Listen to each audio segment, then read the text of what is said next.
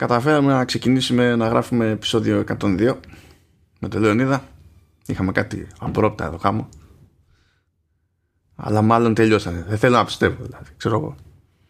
Κα, καταρχάς το, η επιτυχία είναι ότι κατάφερες και ξύπνησες σήμερα, έτσι. Ναι. Ένα είναι αυτό. Το οποίο ευτυχώς έρχεται, ήταν η δεύτερη ε, επιτυχία στη συγκεκριμένη αλυσίδα, διότι πήγε πακέτο με το ότι κατάφερα και κοιμήθηκα. Γιατί συνήθως το ένα δεν προποθέτει το άλλο, ξέρεις, είναι λίγο σχετικά. Αλλά ναι, κράσα. Ωραία. Τι κάνεις; Ε, τι να κάνω, ακόμη περιμένω τηλέφωνο, ακόμη περιμένω PlayStation. Τι να γίνει. Τουλάχιστον έχω το, το Series X εκεί πέρα. Και περνάει η ώρα μου. Α, ήρθε το Series X. Α, το Series X μου ήρθε τέτοιο. Βρή- Βρήκα κομμάτι, παρότι παρήγγειλα αργά, βρήκα κομμάτι στο λανσάρισμα. Μ' αρέσει που σε ρωτάω, ήρθε καμιά κονσόλα, μου λες όχι. Αφού αυτό το είχα πει προηγούμενη φορά και δεν θυμάσαι. Πες ότι είσαι fanboy της Sony.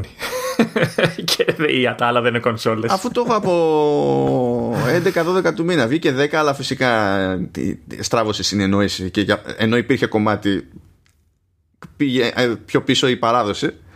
Αλλά τέλος πάντων, ναι. Αλλά το πρόλαβα για το λανσάρισμα, ρε παιδί μου, το Series X.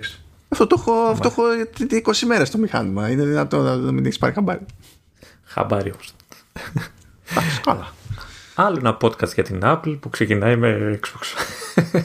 Ό,τι να είναι. Εντάξει, ναι, ε, έχει εφαρμογή Apple TV το Xbox, ορίστε. Α, ωραία. ορίστε. το συνδέσαμε και κάτι, κάτι έγινε.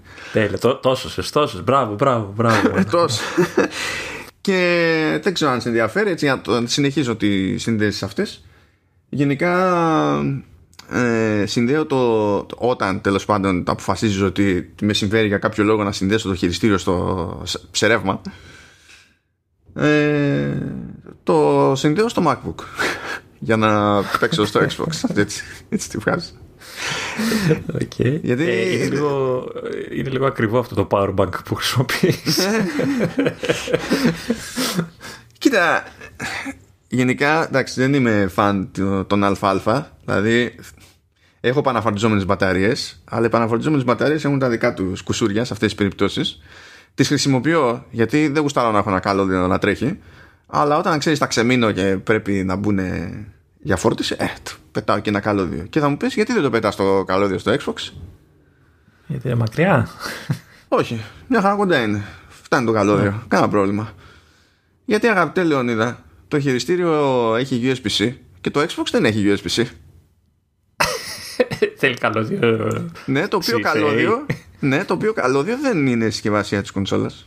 Πώς το δίνει; Ωραία. Ε, εντάξει. Έχω αντάπτορα, Εγώ- αλλά θεωρώ τόσο άκυρο να βάζω αντάπτορα για τέτοια δουλειά στο Xbox που απλά ρωνούμε και το βάζω στο MacBook.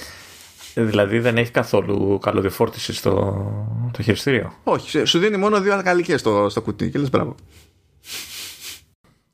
Ναι, γιατί υποτίθεται ότι αλλιώς θα πρέπει να πάρεις αυτό το. Θα βγάλουν αυτά τα pack που βγάζουν και Τα στα plain charge προηγούμενα. τα έχουν βγάλει, ναι, ναι, ναι. Α, ε, μ.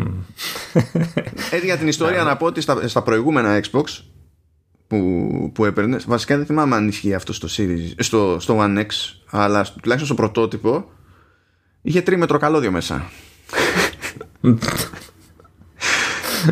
αλλά εντάξει.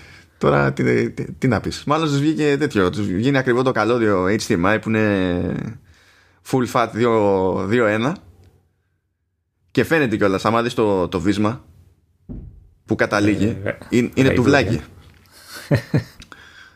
Αλλά ναι εντάξει Νομίζω ότι Δεν θες να μου δώσεις καλώδιο. Οκ Βάλε μια USB-C πάνω στο μηχάνημα. Ναι. Ε, και αυτές ακριβές είναι. Ε τώρα Ξέρω εγώ Δηλαδή καλώδια USB-C έχω Γιατί να κάθομαι να παιδεύω με τους τέτοιους Δηλαδή Και ο κόσμος θα έχει Είναι πιο πιθανό να έχει USB-C σε USB-C Πολλές φορές Καθώς προχωρούν όπως προχωρούν τα πράγματα Και στα κινητά με Android και τέτοια ρε παιδί μου Μεταξύ άλλων Ναι. Α, εντάξει. Αυτό που δεν έκανα Να μου πεις είναι και αυτό μια λύση Μπορώ να βάλω το τέτοιο Να βάλω το φορτιστή του Switch στο... Να δώσουμε εκεί 40 κάτι watt στο, στο χειριστήριο Δεν μπορεί κάτι θα γίνει Θα παίζει μόνο του. Ναι και κάπως έτσι ξεκινάει ένα επεισόδιο Vertical Slice. Εντάξει, μου ωραία γιορτινές μέρες τώρα. Εντάξει, είναι all bets are off. All bets are off. Όχι, ξέ, ξέρεις τώρα, εγώ αγχώνομαι γιατί βλέπω τα notes. Α, Γι' αυτό αγχώνομαι. Εντάξει, ορίστε. Ε, ε, Για να σε καρφώσω για άλλη μια φορά, γιατί έτσι με τέτοιος άνθρωπος είμαι. Άνοιξα που λέτε ε, σήμερα τα notes. Εχθές εννοείται ότι με ρώτησε τι, τι έχω κάνει με τα games του arcade και για να γλιτώσει. Και μου λέει εντάξει, θα ασχοληθώ με τα notes του νέου επεξεργαστή M1 που έβγαλε η Apple και μπλα μπλα. Και ανοίγω κακομίρι σήμερα το, τα notes, τα οποία ήταν, μέχρι τώρα ήταν σχετικά άδεια, είχε κάτι links κτλ. Και εντάξει, βλέπω ένα σεντόνι, τα οποία ήταν απλά bullets, έτσι, δηλαδή ήταν, ήταν τα συνοπτικά. Οπότε προετοιμαστείτε. Εγώ θα σας αφήσω κάπου εκεί στη μέση του επεισοδίου. Δεν θα βάζω πουθενά, θα γουστάρεις και εσύ, ρε. Ω, γκριν. Άλλο αυτό. Άλλο αυτό. Δεν, δεν κρίνια. Μου γουστάρω. Αλλά θα σε αφήσω να μιλάς γιατί είπαμε μεταξύ του Μάνου και των τσιπακίων δεν μπαίνει κανείς ανάμεσα. Τίποτα έκανε.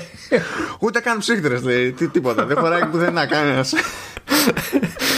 Ε, Οπότε ξεκίνα γιατί δεν θα τελειώσουμε ποτέ δηλαδή με όλα αυτά που έχεις να πεις. λοιπόν, ορίστε. Είπαμε κάτι για Xbox και Microsoft, να πούμε κάτι για Sony. Άσχετο βέβαια. Λοιπόν, άρχισε η Sony το rollout για, το, για την εφαρμογή Apple TV σε τηλεοράσεις της. Oh. Και από τη στιγμή που λέει ότι έχει ξεκινήσει το rollout σε πάνω από 100 χώρες, μπορείς με σχετική σιγουριά να υπολογίζεις ότι μάλλον εννοούν και εμάς. Μ' αρέσει που λες το μάλλον γιατί πάντα αφήνουμε μια... Ναι, ποτέ δεν ξέρεις, ναι, ποτέ δεν. Αλλά ναι, οκ. Υποτίθεται ότι είχε ξεκινήσει η φάση τον Οκτώβριο και είχες σκάσει το TV App σε ένα μοντέλο. Σε, σε H690. Ή, H, ή, ή X900H αν είναι στην Αμερική, διότι είναι η ίδια τηλεόραση, δεν μπορούν να πετύχουν την ονομασία. Go figure. Εντάξει, οκ. Αλλά τώρα γίνεται. Τα απλώνει το πράγμα και υποτίθεται ότι ε, σκάει με νέο firmware, οπότε θα πρέπει να γίνει update γενικά. Ε, κατά τα φαινόμενα σε όλα τα μοντέλα του 2020 με Android TV τα περισσότερα του 2019 αλλά φαίνεται να ξερούνται AG8, XG83, XG81 και XG80 και από 18, τα μοντέλα του 18 είναι μόνο δύο μοντέλα τα πιο high-end. Δηλαδή είναι AF9 και ZF9 ή φυσικά A9F και Z9F δηλαδή why; Αφού είναι ίδια είναι οι ίδιοι χαρακτήρες απλά αλλάζεται τη σειρά Why? Έλα, αφού, αφού το κάνανε και παλιά με τα παιχνίδια αυτό. Δεν βα- βα- κυκλοφορούσε ένα παιχνίδι και αλλιώς το λέγανε στην Ιαπωνία και αλλιώς στα υπόλοιπα μέρη. Δηλαδή, Ναι, αλλά ήταν τι- αλλιώς, ήταν άλλο πράγμα. Εδώ είναι τα ίδια γράμματα και απλά κάποιος αλλάζει τη σειρά. Είναι οι ίδιοι χαρακτήρες, δε φίλε. Εντάξει. Είναι για να μην είναι podcast επεισόδιο. Ναι. Έτσι το κάνω. δηλαδή, Ναι, για τη ναι. Σύνταξη. Ε, οπότε, ξέρω εγώ, ετοιμαστείτε. Κάντε εκεί τα, τα κουμάντα. Πληθείτε. Ε, γενικά, εντάξει, υποτίθεται ότι ισχύουν και διάφορα πραγματάκια. Δηλαδή, π.χ. ας πούμε, είχε τηλεόραση τώρα που ήταν ε, η, η, η Z9, τέλος πάντων, στο πούμε έτσι, ε, που είναι 120 Hz, είναι 4K, αλλά δεν υποστήριζε 4K 120 Hz signals από PS5. Awkward. Λίγο. και, και, Κάποιοι δεν πήραν τον μέμο, μάλλον. ναι, ναι. και, και με το update αυτό κλείνει αυτή η τρύπα, ας το πούμε έτσι. Ξέρεις, είναι λίγο by the way. Τέλος πάντων, σε κάθε περίπτωση, προφανώς θα έχουμε link στα show notes και υπάρχει τέλος πάντων η λίστα ως όπως ισχύει αυτή τη στιγμή η συγκεκριμένη λίστα οπότε μπορείτε να κόψετε κίνηση θα δείτε ένα μάτσο κωδικούς γιατί φυσικά ε, αναφέρεται ως ξεχωριστή κατα... ε, υπάρχει ξεχωριστή καταχώρηση και για κάθε μέγεθος στο ίδιο μοντέλο στην ουσία οπότε θα έχει και ένα κατεβατό και πάει λέγοντας. Ξεκινάνε και όλα με KD. Έχουν κόψει το L. Παλιότερα ξεκινούσαν οι κωδικοί με KDL. Αχ, αχ, περνάνε τα Είναι. χρόνια από την εποχή μου στη Sony. Περνάνε τα χρόνια. Μεγάλη αναβάθμιση. ναι, ναι. Ήσ- Ήσουνα το L στη Sony. ναι, ήμουν ο loser και έφυγα μετά και γίνανε λιγότεροι losers. Ε, anyway, προχωράμε εκεί με Apple TV Plus.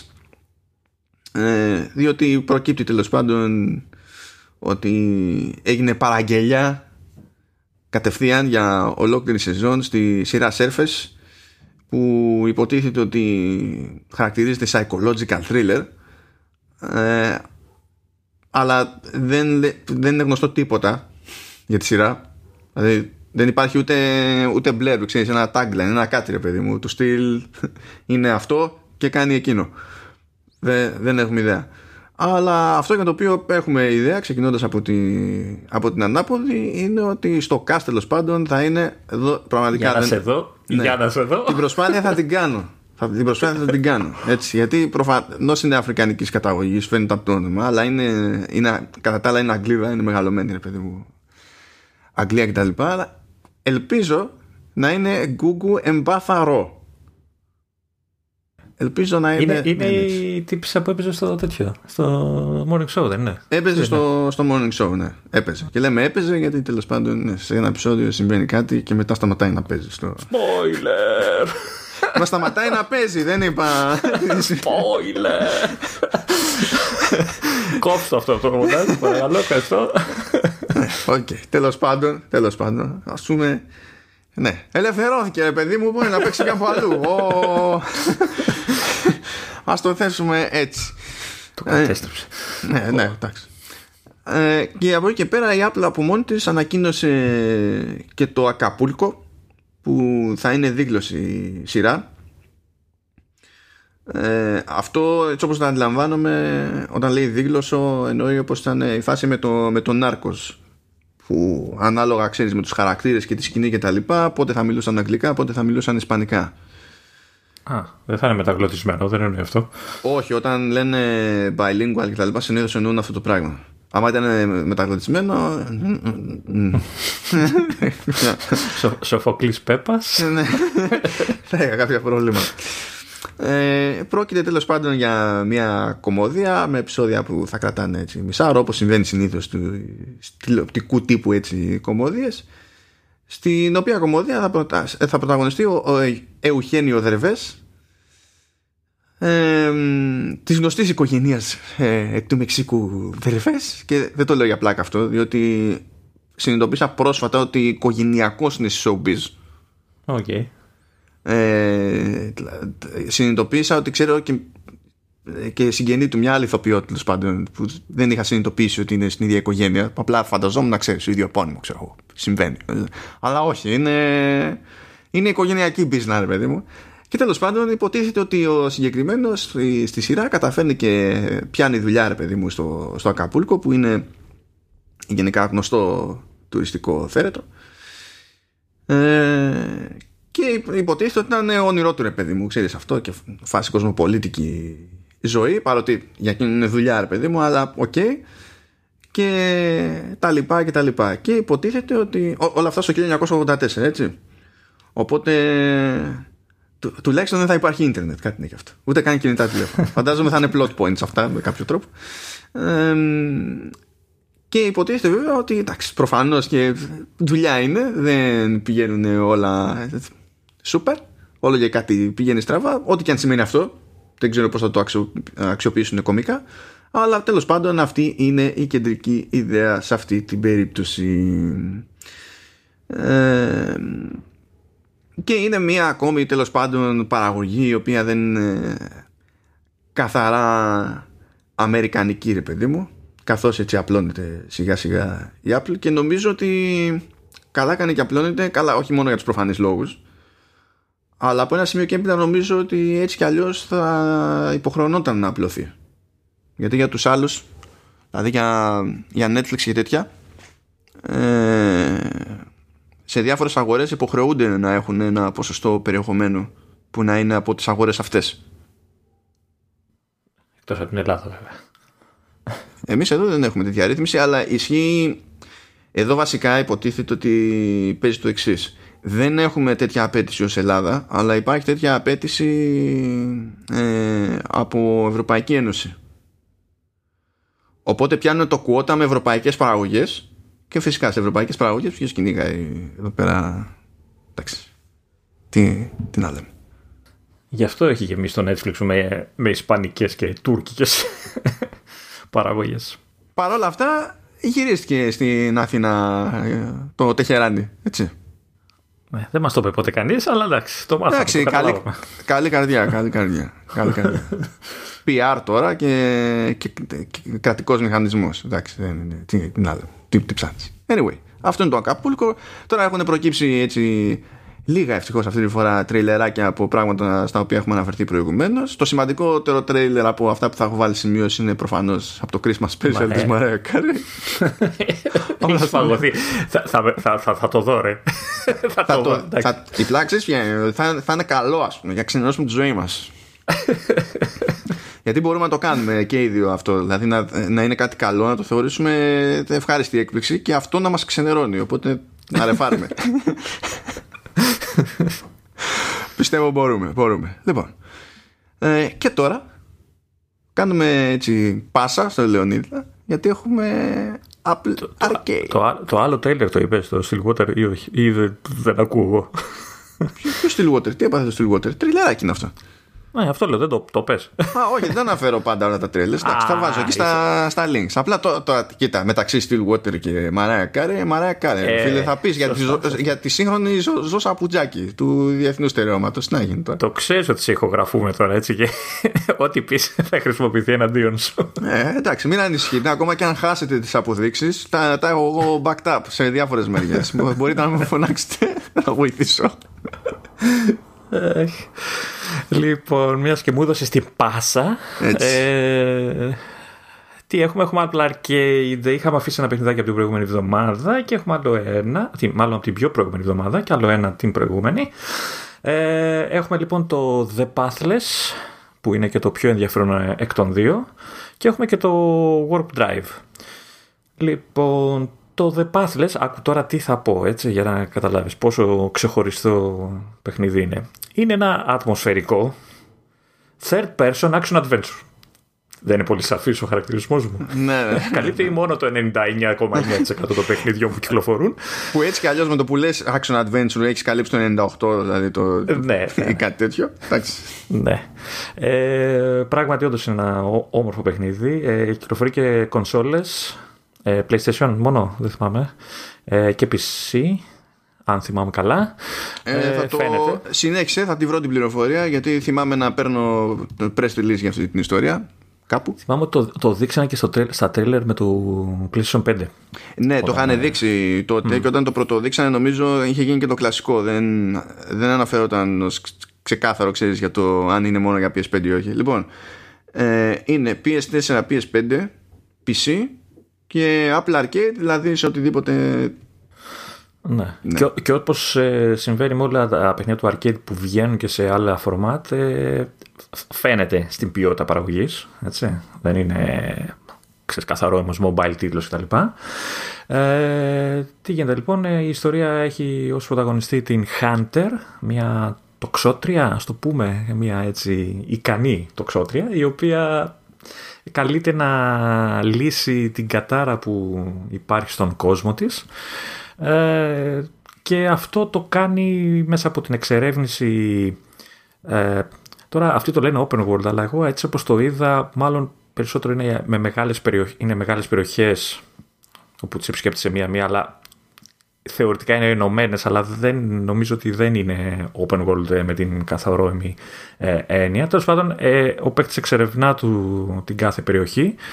Ε, εκεί ε, ουσιαστικά ο σκοπός είναι να φέρει το φως, ας το πούμε, ε, στην κάθε περιοχή ώστε να λυθεί η κατάρα, να ελευθερωθεί η εκάστοτε περιοχή. Και αυτό το κάνει, τουλάχιστον όσο έχω δει εγώ, ε, πηγαίνοντας σε συγκεκριμένους πύργους οι οποίοι είναι έτσι κόκκινοι και έχουν ξέρεις, καπνό που δείχνει ότι είναι καταραμένοι κτλ.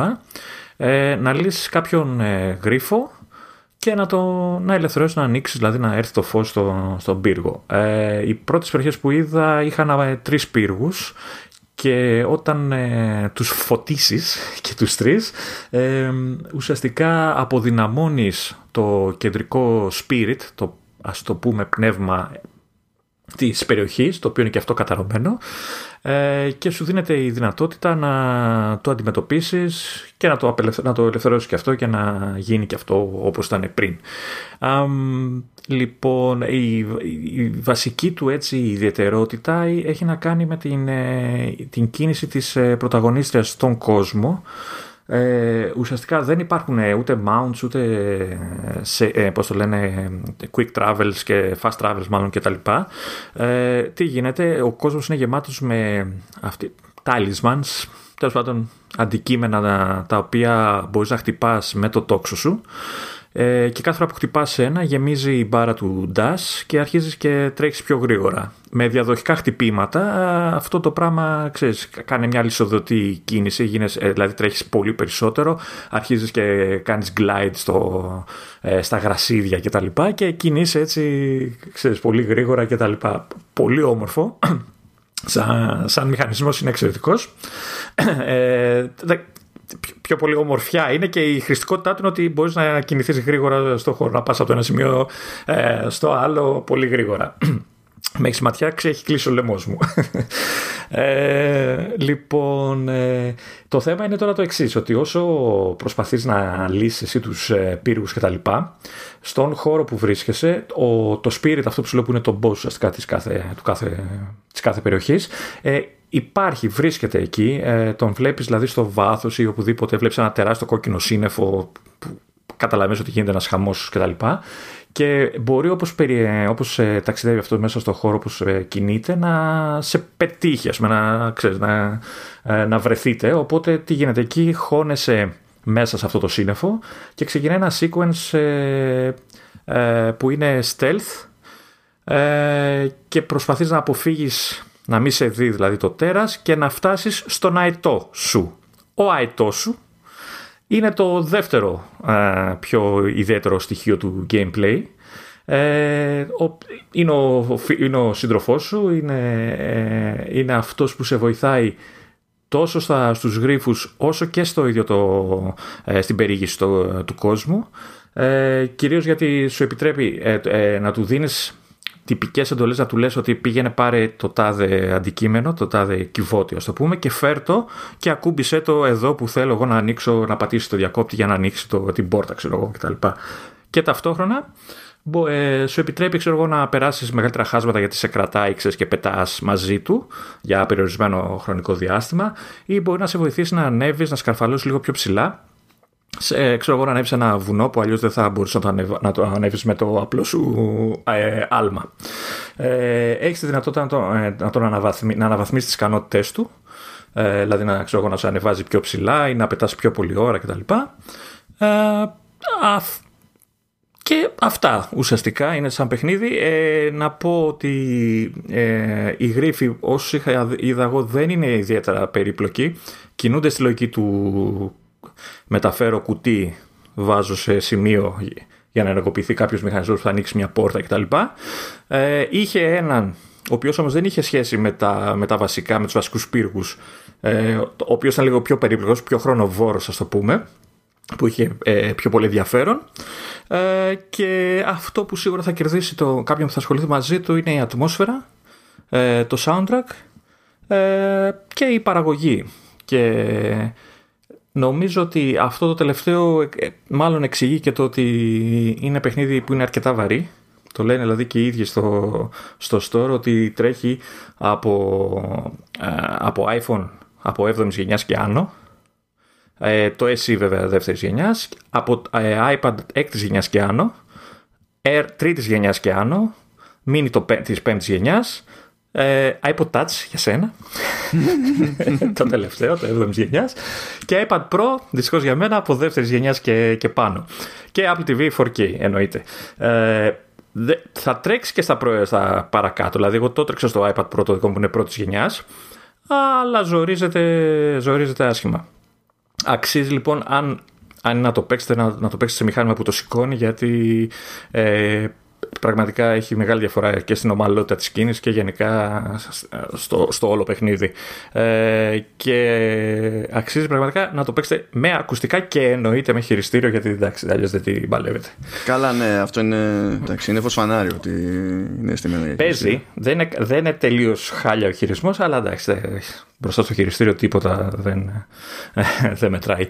Δεν θα, δεν θα χρειάζεται να επιχειρηματολογούμε για πολύ γιατί έβλεπα τις προάλλες μια ε, έβλεπα στατιστικά για τη χρήση χειριστήριων στο, στο Steam και όσο πάει και ανεβαίνει στο τέλος, ακόμα και μεταξύ των PC gamers, οι PC gamers θα είναι μειοψηφία. Οι PC gamers που επιμένουν για keyboard και mouse σε οποιαδήποτε περίπτωση και οποιαδήποτε κατάσταση. Κοίτα, εντάξει, ε, αυτοί, αυτοί, που το χρησιμοποιούν και τους καταλαβαίνω, ε, ξέρεις, ε, πίνουν νερό στο όνομά τους γιατί έχει πιο, είναι πιο άμεση η κίνηση με το ποντίκι αυτά. Εμένα δεν με βολεύει καθόλου. Έχω ξεχάσει τελείως να χρησιμοποιώ πληκτρολόγιο με ποντίκι. Αλλά νομίζω τα χειριστήρια έχουν βελτιωθεί πάρα πολύ από τον πρώτο καιρό ναι, που ναι. δεν πεζόντουσαν τα FPS κτλ. Όχι, απλά μπερδεύουμε. Η διαφωνία που έχω είναι ότι μπερδεύουμε τη, τη συνήθεια με το εργονομικό του θέματος Δηλαδή ναι, ναι. το να βγει κάποιος και να πει ότι σε shooter με βολεύει περισσότερο πληκτρολόγιο και και ποντίκι, από τέλος πάντων μπορώ να καταλάβω γιατί. Έτσι. Όταν θα ε, βγει κάποιος θα πει ότι δεν την παλεύω να παίξω Assassin's με χειριστήριο, μόνο με keyboard και, και mouse, το πρόβλημα δεν είναι το χειριστήριο. Ναι. Απλά λέω, έτσι. Ε, ε, τι να πω, να πω δύο τελευταία ότι σε Mac i5 7 και πάνω ε, και GPU Intel Iris Plus X40 που σημαίνει ότι ο Mac Mini μου δεν με τίποτα όμως. Το, το δοκίμασες βασικά; Ναι, ναι, παίζει αλλά δεν θέλω. Πρέπει να, το κάνω low low για να Εγώ να το ανάποδο πρόβλημα γιατί είμαι ακριβώς στο όριο για τη GPU στο, στο MacBook αλλά στην ουσία εκεί που πάσχω είναι σε πυρήνες. Γιατί αυτός που, που προτείνει είναι τετραπύρινος. Εγώ είμαι διπύρινο. Οπότε ναι, μεν πάλι τρέχει, αλλά πρέπει να ρίξω τα πάντα στα τάρταρα, ας πούμε, για να μην είναι προβληματική εγώ, φάση. Ε, κοίτα, ε, εγώ πάλι έχω πυρήνες, έχω ταχύτητα δηλαδή σε CPU, δεν έχω την ταχύτητα σε GPU και έχω και τη μνήμη που θέλουν μόνο 4 GB, εγώ έχω 16, okay, αλλά η κάρτα γραφικών κάνει όλα τα. παίζει μεγάλο ρόλο. Mm. Ε, για να καταλάβεις, ε, κατάφερα και ε, το είδα ουσιαστικά, δηλαδή έπαιξα ένα. Ε, έβγαλα μέχρι και το πρώτο boss spirit τέλος πάντων, ένα διωράκι και ε, παίζοντας το iPad του R3 που, έχω, που έχει ο, ο γιος το οποίο δεν το έχω δει από τότε για να μπορέσω να το συνεχίσω.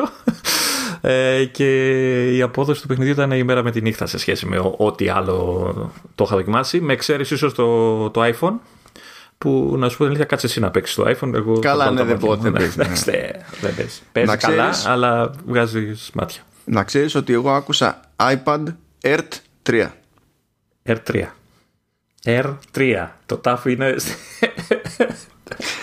ναι, ναι, ναι, σε καλά είπες. Εγώ αυτό έκανα register όμως. Κατάλαβες. Τι θα σου πω. ναι. Και το τελευταίο έτσι για να σε χαροποιήσω ε, Developer Giant Squid ε, που είχε κάνει το αψού και... Το αψού ήταν ωραίο, με το κοροϊδεύεις, ήταν ωραίο. Όχι, όχι, εντάξει. και σε Αναπούρνα Interactive.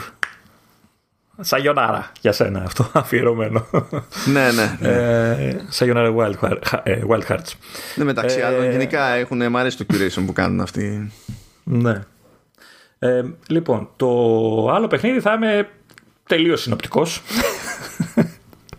ε, έχω παίξει λίγο. Δεν χρειάζεται και περισσότερο να σου πω την αλήθεια. Ε, είναι το Warp Drive. Το Drive νομίζω λέει τα πάντα για το είδος του παιχνιδιού. Ε, arcade Racing από τη Super Gong. Ε, φουτουριστικό, δηλαδή παίρνει και λίγο από Wipeout, αλλά εντάξει, καμία σχέση. Ε, γραφικά έτσι καρτουνίστικα, cel-shaded, όμορφη η αισθητική. Την παλεύουν και πιο ε, παλιά μηχανήματα να το τρέξουν κτλ έχει καλή αίσθηση ταχύτητας ε, και η ιδιαιτερότητα αυτό που, δηλαδή, που διαφημίζει και ο τίτλος του παιχνιδιού αλλά και οι ίδιοι στο store είναι το, το λεγόμενο warp, δηλαδή η δυνατότητα που έχεις να τηλεμεταφέρεις σε σημεία του, της πίστας ε, με, την, προσπα... ξέρεις, με την ε, ελπίδα ότι εκεί που θα πας θα είναι κάποιο shortcut ή δεν ξέρω τι θα σε βοηθήσει για να περάσεις μπροστά. Ε, να σου πω την αλήθεια, έτσι όπως το, το, το παρουσίαζαν, είχα την εντύπωση ότι μπορούσες να μεταφέρεσαι όποτε ήθελες ε, κτλ. Από ό,τι έχω δει στις πίστες που έχω παίξει, ε, υπάρχουν συγκεκριμένα σημεία που απλά πατάς ένα κουμπί και σε μεταφέρει, ξέρω εγώ, εκεί που πηγαίνεις, ε, αρχίζει η πίστα και έχει και από την πάνω μεριά δρόμο, δηλαδή το ταβάνι, ας το πούμε, της πίστας. Οπότε πατάς και ε, υποτίθεται να αποδογυρίζεις και παίζει ανάποδα, κάπως έτσι. Ε, είχα την ότι είναι πιο ελεύθερο. Αυτό που είδα είναι πολύ σταθερό. Δηλαδή, σε συγκεκριμένα σημεία πατάς το κουμπάκι, αν προλάβεις να το δεις εκείνη τη στιγμή που τρέχεις. ε, και μεταφέρεσαι εκεί που είναι να μεταφερθείς. Έχεις δυνατότητα για να κάνεις αναβαθμίσεις στο, στο όχημα εννοείται.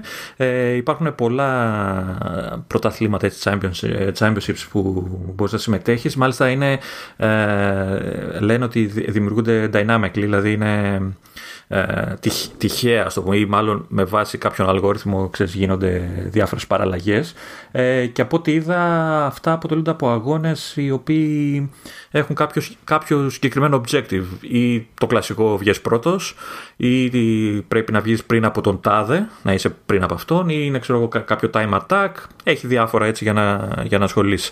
Ε, όσοι αγαπάνε τα racing, ας του ρίξουν μια ματιά. Είναι ένα έτσι ε, ωραίο παιχνιδάκι. Εντάξει, δεν τρελαίνομαι εγώ, ε, αλλά είναι αρκετά προσεγμένο. Αυτά. Ωραία. Εντάξει, Λεωνίδα. Πάει το Apple Arcade, Λεωνίδα. Είδες, ήμουν γρήγορος γιατί ξέρω τι με περιμένει τώρα. Όχι τώρα, σε λίγο. Ναι, έχεις, ναι. Κι κι άλλα. ναι, ναι, ναι, γι' αυτό θα τα, και τα υπόλοιπα έτσι θα τα πάμε έτσι μπαμ μπαμ γρήγορα. Mm, mm. Ε, λοιπόν, απλά έτσι heads up, μιας και υποτίθεται ότι είναι το iOS 14.3 στο, στον ορίζοντα.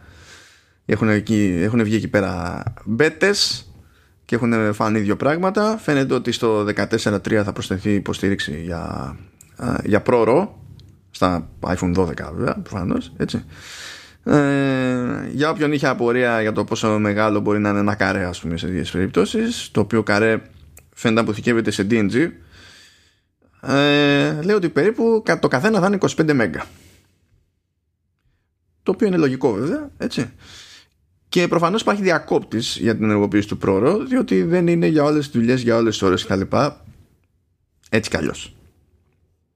Απλά το, το λέμε για την ιστορία.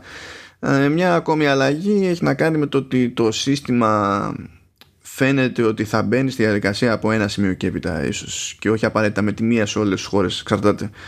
Ε, να προτείνει εναλλακτικές εφαρμογές σε κάποιες κατηγορίες εναλλακτικές από αυτές που προσφέρει η, η Apple. Και ότι θα φαίνονται αυτά νομίζω όταν θα κάνεις αναβαθμίσεις ή κάτι τέτοιο που μάλλον αυτό έχει να κάνει ξέρεις με, με την κρίνια. με διάφορες τριβές ξέρω εγώ σε διάφορες γεωγραφικές περιοχές ας πούμε. Και καλά για θέματα ανταγωνισμού και τα λοιπά. Οπότε δεν είναι κάποιο είδους τσαχπινιά κάποιο feature είναι κάποιο είδους συμβιβασμός. Τώρα από τα, από τα λοιπά όλα είναι λεπτομέρειες. Αυτό που δεν είναι ακριβώς λεπτομέρεια είναι ότι προέκυψε κάπου ένα glyph που φαίνεται να δείχνει τέλος πάντων ενδεχομένως το σχεδιασμό των, των μεγάλων ακουστικών τέλος πάντων των ακουστικών κεφαλής που λέγεται το καιρό Studio. ναι, τα AirPod Studio. Έτσι τα λέμε εμείς μεταξύ μας. Ξέρω να τα πούμε έτσι. είμαι, είμαι σίγουρος ότι κάτι άλλο σκέφτονται οι Apple, αλλά επειδή το λένε όλοι έτσι, τελικά θα τα πει και αυτή έτσι να τελειώνει. ναι, εντάξει. Ε, τα, να δούμε. Πότε θα τα δούμε και αυτά. Τέλος πάντων. Περιμένε, ε, ε, σε βλέπω, ε, σε βλέπω. Καλά, εγώ γενικά δεν με βλέπω έτσι όπως έχουν πάει τα πράγματα, άστα, άστα. Από εκεί και πέρα φαίνεται ότι έρχεται και μια αλλαγή. Πάλι προς όφελος τέλος πάντων τρίτων και από σπόντα της Apple σε νομικά μπλεξίματα και τέτοια ε, για υποστήριξη ε, αξισουάρ τρίτων στο Find My έτσι, έτσι φαίνεται τέλος πάντων. Το οποίο τώρα ήταν στα χαρτιά, δεν ήταν στα χαρτιά. Ποιος ξέρει τώρα για όποιον λόγο και αν γίνεται, σίγουρα γίνεται και για να μην έχει πρίξιμο η Apple σε δικαστήρια ναι. και τα λοιπά. Ε, εννοείς ότι όταν θα βγουν και άμα βγουν τα AirTags να μην έχουν να μην την κατηγορούν για μονοπόλια και τέτοια δηλαδή πάλι. Ναι, ναι, ναι. Που έτσι κι αλλιώς και, ε, και πριν τα AirTags, ρε παιδί μου, που θα, και καλά θα είναι παρόμοιο προϊόν με τα Tile, σου έλεγε η Tile γιατί δεν με αφήνεις να λειτουργώ με το Find My. Ναι. Αλλά εντάξει, άρχισε να διαμαρτύρεται πιο έντονα η Tile όταν προέκυψαν οι φήμες για τα AirTags. Προφανώς η Apple δεν θα έπαιρνε κάποια θέση γιατί δεν θα έλεγε χωρίς να έχει ανακοινώσει προϊόν. ναι. Ε, αν έχει λόγο άλλος να ενοχλείται για το θεωρητικό προϊόν. Δεν υπήρχε περίπτωση να γίνει αυτό, αλλά τέλος πάντων θα δούμε τώρα τι θα παιχτεί.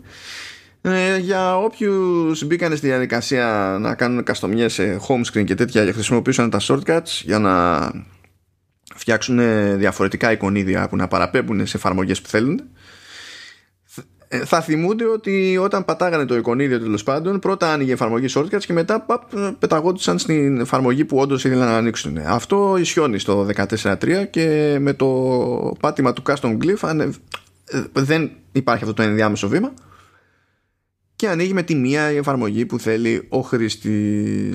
Κάτι, κάτι που πρέπει να αποφασίσει τελείω η Apple να το κάνει παντού. δηλαδή δεν θέλουμε να βλέπουμε την εφαρμογή να τρέχει γιατί αλλού τρέχει όταν πατάς ένα shortcut, αλλού δεν ανοίγει. Ε, δεν τη θέλουμε έτσι κι αλλιώς, οπότε άστινα, δηλαδή να μην εμφανίζεται πουθενά και ποτέ. Ένα παρόμοιο περίεργο υπάρχει σε Mac στις εφαρμογές που σε αφήνουν να διαλέξεις διαφορετικό εικονίδιο. Που ξέρεις, το έχει κάνει ο ίδιος ο developer, δεν είναι ότι διαλέγεις σε άλλο glyph. Οπότε στην ουσία είναι πιο native, ας το πούμε έτσι. Δεν είναι καμιά καστομιά της Είναι κάτι που υποστηρίζει το λειτουργικό έτσι κι αλλιώς. Πρόσεξε όμως, αν έχεις την εφαρμογή στο dock ε, και δεν την έχεις ανοιχτή, πάντα έχει το στάνταρ το εικονίδιο. Όταν ανοίξεις την εφαρμογή, θυμάται ότι έχεις διαλέξει κάποιο άλλο και τότε το αλλάζει. Μετά, άμα την ξανακλείσεις, γυρνάει στο στάνταρ. Και λες. Όχι, όχι πολύ λογικό σαν διαδικασία. Ειδικά όταν μιλάμε και για, και για λειτουργία που είναι native, έτσι. Ναι. Okay. Υπάρχει API από την Apple που διατίθεται στους developers κτλ. Δεν είναι ότι πάει να κάνει κάποια ματσακονιά ο χρήστης, ξέρω εγώ. Άντε βγάλει άκρη τώρα. Ενώ σε iOS δεν υπάρχει αυτό το πρόβλημα. Πας και αλλάξεις το εικονίδιο το αλλάζει όντως και στο home screen και τέτοια εμφανίζεται όπως του είχε πει να εμφανίζεται. Δεν ξέρω γιατί σε Mac είναι διαφορετικό το πράγμα. Δεν ξέρω γιατί έχω καιρό να το κάνω. Αν αυτό το πράγμα που δεν εμφανίζονται τα shortcuts ισχύει και όταν ε, ορίζεις ε, custom εφαρμογή. Δηλαδή ε, έχεις τη δυνατότητα να του πεις ότι όταν πατάω την τάδε εφαρμογή του συστήματος, κάμερα, ξέρεις, να ανοίγεις την τάδε εφαρμογή κάμερας που εγώ προτιμώ. Ε, νομίζω ότι όταν στις αρχές που το είχα δοκιμάσει εννοείται ότι άνοιγε και την κάμερα την κανονική, σε πήγαινε τελικά στο, στην εφαρμογή που ήθελες, αλλά νομίζω έδειχνε και τα shortcuts ανάμεσα σε άλλα. Οπότε ήταν ένας χαμός.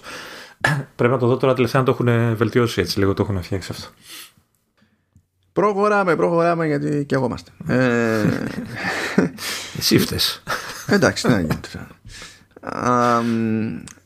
Λοιπόν, ε, μέχρι στιγμής δεν υπάρχει υποστήριξη στη, σε συσκευές Apple για τα χειριστήρια των νέων κονσολών, για χειριστήριο Xbox Series X ή Series S, ούτε για το DualSense του, του PS5.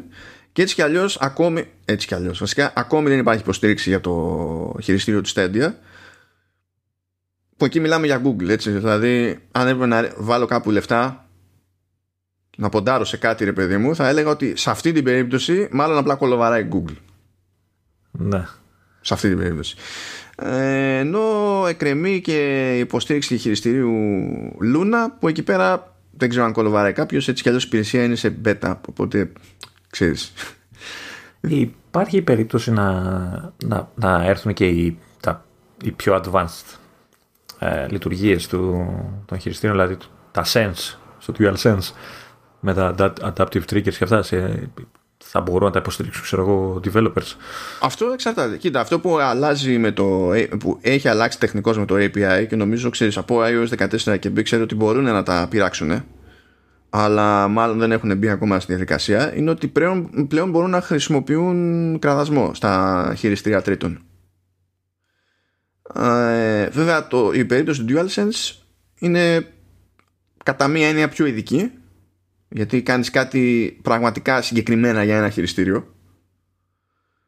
Ε, οπότε δεν ξέρω ότι άμα θέλουν γίνεται ναι. Αλλά ξέρω εγώ πρέπει να θέλουν εκατέρωθεν. Πάντως σε κάθε περίπτωση φαίνεται στο, σε support document της ίδιας της Apple φαίνεται υπάρχει δήλωση ρε παιδί μου διευκρίνηση ότι η Apple τέλος πάντων ε, μαζί με τη Microsoft κοιτάζουν να προσθέσουν ε, υποστήριξη για τα χειριστήρια των νέων Xbox ε, δεν υπάρχει κάποια ανάλογη διευκρίνηση σε επίσημο έγγραφο αλλά φαίνεται σε, στις beta τέλος πάντων 14.3 ε, να γίνεται αναφορά ε, και σε και στα υπόλοιπα, δηλαδή Luna Controller και, και τα λοιπά. Αλλά θα δούμε στην πράξη. Ποιος ξέρει τώρα. Το, το θετικό είναι ότι έχει ξεκολλήσει το κεφάλι της Apple και μπορούμε να χρησιμοποιούμε χειριστήρια της προκόπας. Ναι, ναι. Εντάξει. Α, και συνεχίζουμε. Λοιπόν, αυτό το έβαλα. Φαντα... Μπορείς να φανταστείς γιατί το έβαλα. Κάτσα εδώ για ποιο πράγμα μιλάς. Αυτό έχω με ανάποδη. Ναι, δεν θα καταλάβεις γιατί είναι με ανάποδη σειρά. Ναι, σωστά. My bad, my bad. Λοιπόν, touch bar, touch bar. Είμαι ο, ο 1,5 άνθρωπος που χαίρεται. Και όμως έχω ανοίξει αυτό. Ωραία. Εντάξει.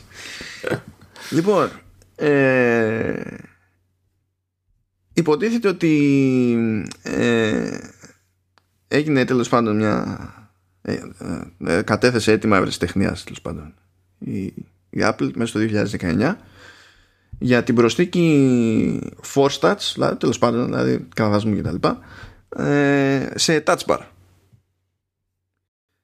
Που ελπίζω να μην το έκανε για χαβαλέ διότι αν δεν το έκανε για χαβαλέ και το έκανε το 2019 τότε μπορεί όντως να εξακολουθεί να μοιάζεται να κάνει κάτι με touch bar που τέλος πάντων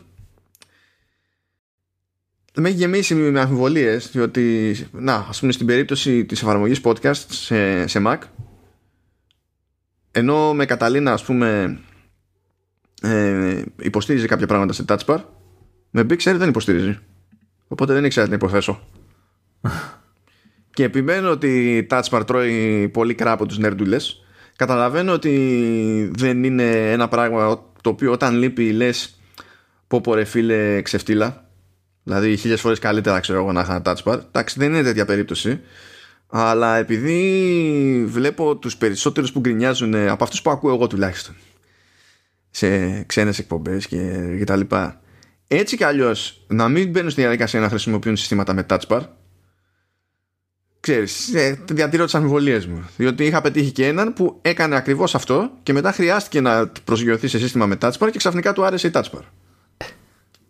Να, να, να πω δύο πράγματα, να ρωτήσω μάλλον. Ε, το Force Touch δεν είναι αυτό που κόψαν από τα κινητά;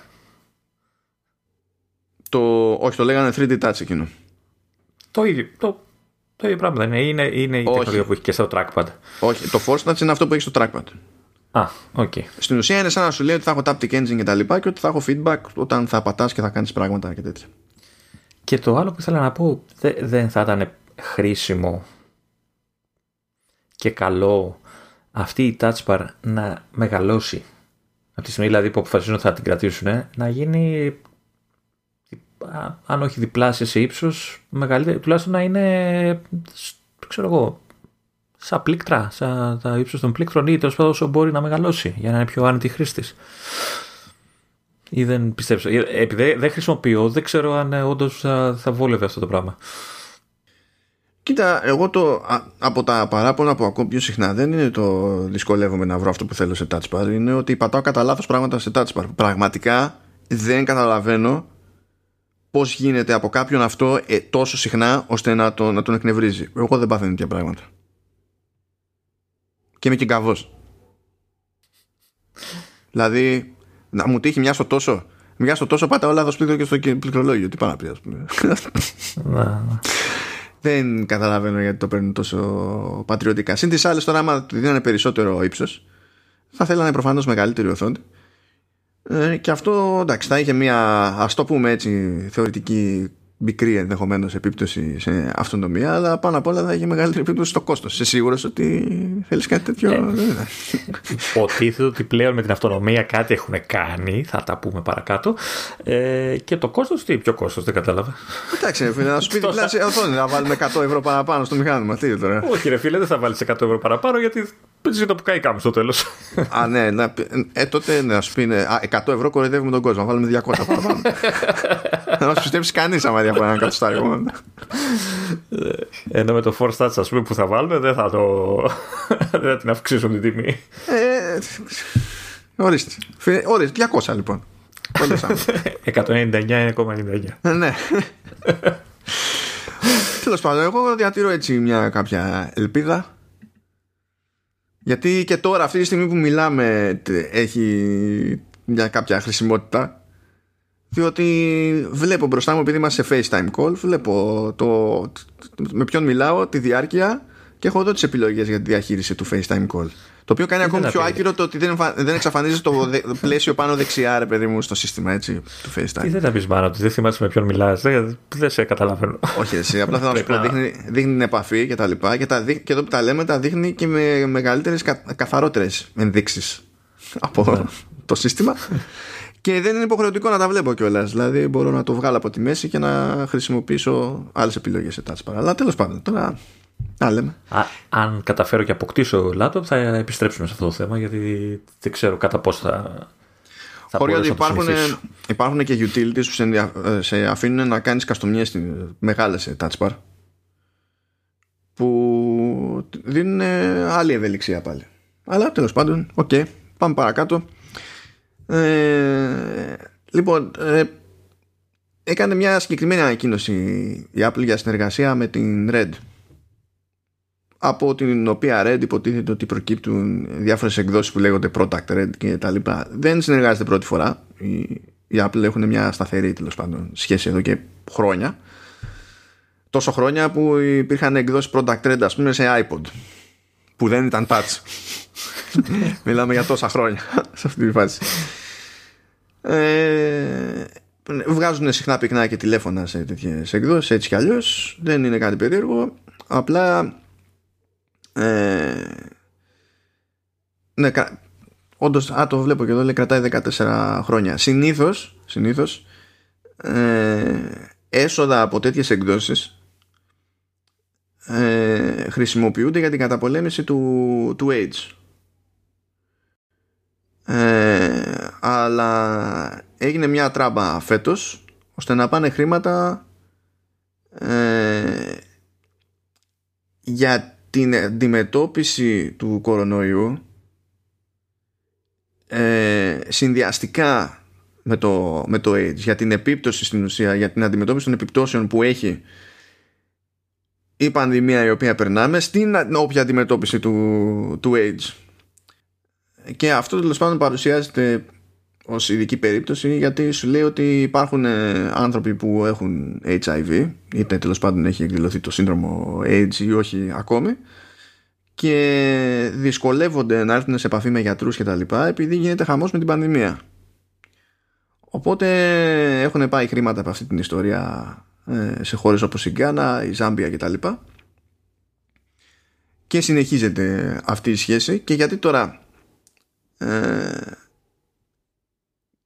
κάνουμε αυτή τη, την ειδική αναφορά διότι φαίνεται να είναι πολύ πιο συντονισμένη η προσπάθεια να μιλήσει για αυτό το θέμα και να το φέρει λίγο έτσι πιο στον αφρό η Apple τόσο πολύ που ενώ κάνει τέτοια πράγματα συχνά πυκνά η εταιρεία αυτή τη φορά όταν βγήκε η ανακοίνωση από την ίδια την Apple έσκασε και εξελινισμένο δελτίο τύπου την ίδια μέρα πράγμα που συνήθως δεν ισχύει σε ανάλογες προσπάθειες. Μήπως προσλάβανε τον τύπο αυτό που κάνει και τη Συρία.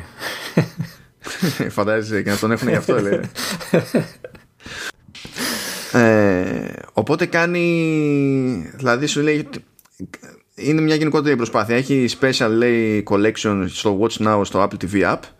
Που αυτό δεν νομίζω να μας αγγίζει γιατί δεν έχουμε όλες τις επιλογές σε κανάλια που έχουν στην Αμερική, ξέρω εγώ.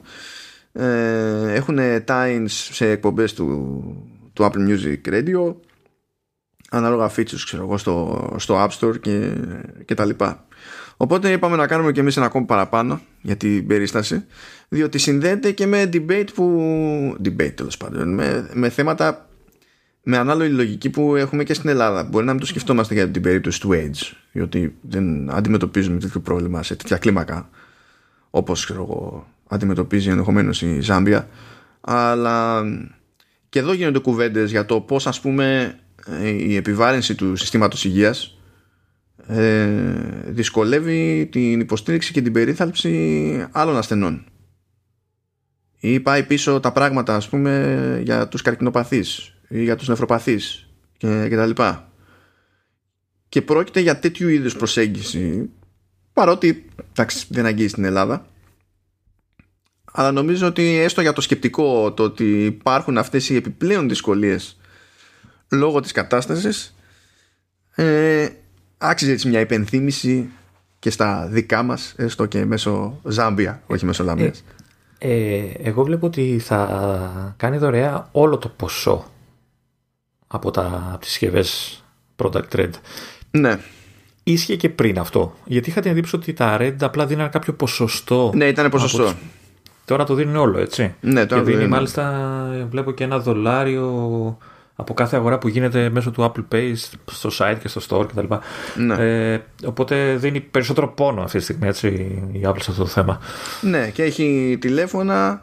Ε, δηλαδή, άμα είναι κόκκινο το τηλέφωνο, μιλάμε για ίδια περίπτωση. Αν είναι κόκκινο το ρολόι, μιλάμε για ίδια περίπτωση. Αν είναι κόκκινο το λουράκι στο ρολόι, μιλάμε για ίδια περίπτωση. Έχει, δηλαδή, γενικά, άμα το δείτε και είναι κόκκινο σε Apple, παραδοσιακά σημαίνει product red.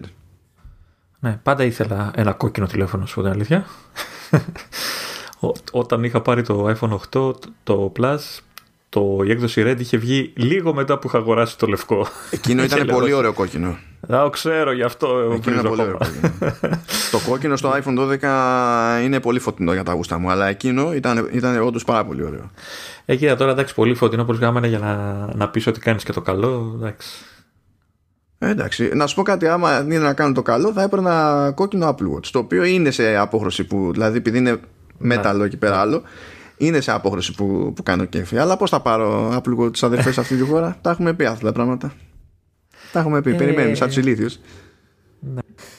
Κοίτα, πρόσφατα είδα ότι υπάρχει HomePod και μπορείς να παραγγείλεις. Πώς, τι, πού; Ε, ε, από κατάστημα τώρα είναι μέσω μεγάλης αλυσίδας, αλλά από τρίτο κατάστημα. Τώρα πώς το έχουν καταφέρει δεν ξέρω. Ναι. Ε, Α, αλλά ότι γίνονται είδα- παραεισαγωγές γίνονται, αλλά επισήμως Ναι. δεν έχει λανσαριστεί. Και έχω την εντύπωση ότι αν καταφέρεις και πάρεις cellular ρολόι, σε καλύπτουν πλέον οι πάροχοι εδώ. Ή κάποιος πάροχος τέλος πάντων. έχω αυτή την εντύπωση. Αυτό δεν το γνωρίζω. Δηλαδή Και- ότι, ότι σου έχεις δυνατότητα να πας να πάρεις ε, eSIM και τα λοιπά. Σου έχουν κάποιο πρόγραμμα. Ε, απλά πρέπει να βρεις τρόπο να φέρεις το cellular. Ε, Παρ' όλα αυτά, ακόμα και κόκκινο να μην το ρολόι, μπορείς να, εύκολα να πάρεις κάποιο λουράκι κόκκινο, οπότε να, να δώσει και στον, να κάνεις το, πώς λένε, να δώσεις τον οβολό σου και εσύ στο- Ναι. Και Στην αντίστοιχα, εντάξει, κατά περίπτωση πράγματα, πληρωμές με Apple Pay και τα λοιπά, που είναι και αυτό κάτι. Και όχι μαύρα όλα. Έτσι. Α σου πω. Εντάξει. Είπαμε. Όλα και όλα. Το ξεφτυλίσουμε κιόλας. Στην τελική υπάρχει κι άλλος τρόπος. Άμα θέλω να δώσω, μπορώ να πάω να δώσω. και να κρατήσω το μαύρο μου hardware. Ή το space gray, ό,τι διάλογο είναι. Λοιπόν, και ένα έτσι τελευταίο tidbit. Ε, λοιπόν, από το, αφού είπαμε τόσα πράγματα για το 14.3 και τώρα θα κάνουμε το ανάποδο, να πούμε για το 14.2 διότι έγινε, παίχτηκε εκεί πέρα κάτι το οποίο ε, δεν είχε αναφέρει ποτέ η Apple. 14-2 είναι το, το τρέχον, η τρέχουσα έκδοση. ναι, ναι, ναι, αυτή δηλαδή είναι που- αυτό που κατά πάσα πιθανότητα θέλουμε να πιστεύουμε ότι έχετε ήδη τέλος πάντων στις συσκευές σας. Τι, τι, κάτσε, περίμενε. τι, Υπάρχει κάποιος που μας ακούει και δεν έχει κάνει update ακόμα και είμαι εγώ εδώ; δεν, δεν, δεν ξέρω, γι' αυτό ε, πολλά πράγματα Δεν περίεργα συμβαίνουν. νομίζω. Μπορεί να σε περιμένει να πας να του κάνεις εσύ το update επειδή ξέρεις ότι γουστάρεις. Δεν νομίζω. Να, να φύγει το. Όχι, να μην φύγει μετά αφού τέλειωσε η εκπομπή. Και που λέτε προκύπτει ότι το, ότι το FaceTime το γυρίσει σε 1080p αντί για 720p σε iPhone 8 και πέρα. Με τη διευκρίνηση ότι αυτό ισχύει σε Wi-Fi, όχι σε 4G, αλλά σε τηλέφωνα ισχύει σε 5G ή, ή 5G. Να μην τα ξεχνάμε αυτά, έτσι. ε, στην, ε, στην περίπτωση των iPhone 12. Τώρα, δεν, πραγματικά δεν έχει ανακοινώσει κάτι συγκεκριμένο η Apple σε αυτή την περίπτωση. Η δική μου θεωρία είναι ότι παίζει σε αυτά τα μοντέλα αυτή η αλλαγή και πηγαίνει πακέτο με χρήση HEVC στη συμπίεση του βίντεο αντί για AVC ώστε τέλος πάντων να κρατιέται το bitrate σε λογικά επίπεδα να μην καταπίνει ξέρω εγώ διπλάσια δεδομένα για να βγει η κλίση. και να μην σκαλώνει κιόλας. Ναι, προφανώς, βέβαια. Και ναι, μπορεί να έχετε καλύτερη εικόνα σε FaceTime βίντεο και να μην σας το έχει πει κανείς. Πόσο εύκολα κλείνω τώρα το FaceTime και σε παίρνω από το iPhone για να δούμε. Τι, τι. Εντάξει, καλό είναι να μην το κάνεις αυτή τη Καλό είναι. Απλά λέω, με έτσι μια σκέψη, ξέρω Μια, η περιέργεια μου βέβαια είναι ότι εγώ που έχω το 8 Plus και υποτίθεται ότι υποστηρίζει πλέον 1080p, ε, εσύ έχεις το XS που από ό,τι κατάλαβα δεν το υποστηρίζει. Εγώ θα βλέπω 1080p και εσύ όχι; Ή θα ρίχνει και τα δύο. Όχι, η προβολή, δεν είναι, η προβολή δεν είναι θέμα. Εγώ μπορώ να σε το. Ε, που σίγουρα θα μπορώ να σε δω 1080 στο, στο MacBook γιατί θεωρώ πιο απίθανο εκεί να πειράζει την ανάλυση που μου φτάνει με βάση το τι, το τι απλά και τι ανάλυση έχω στο monitor. Ενώ στο τηλέφωνο μου που είναι μικρό μπορεί έτσι κι αλλιώς να μην κάνει τον κόπο να μου δείξει 1080.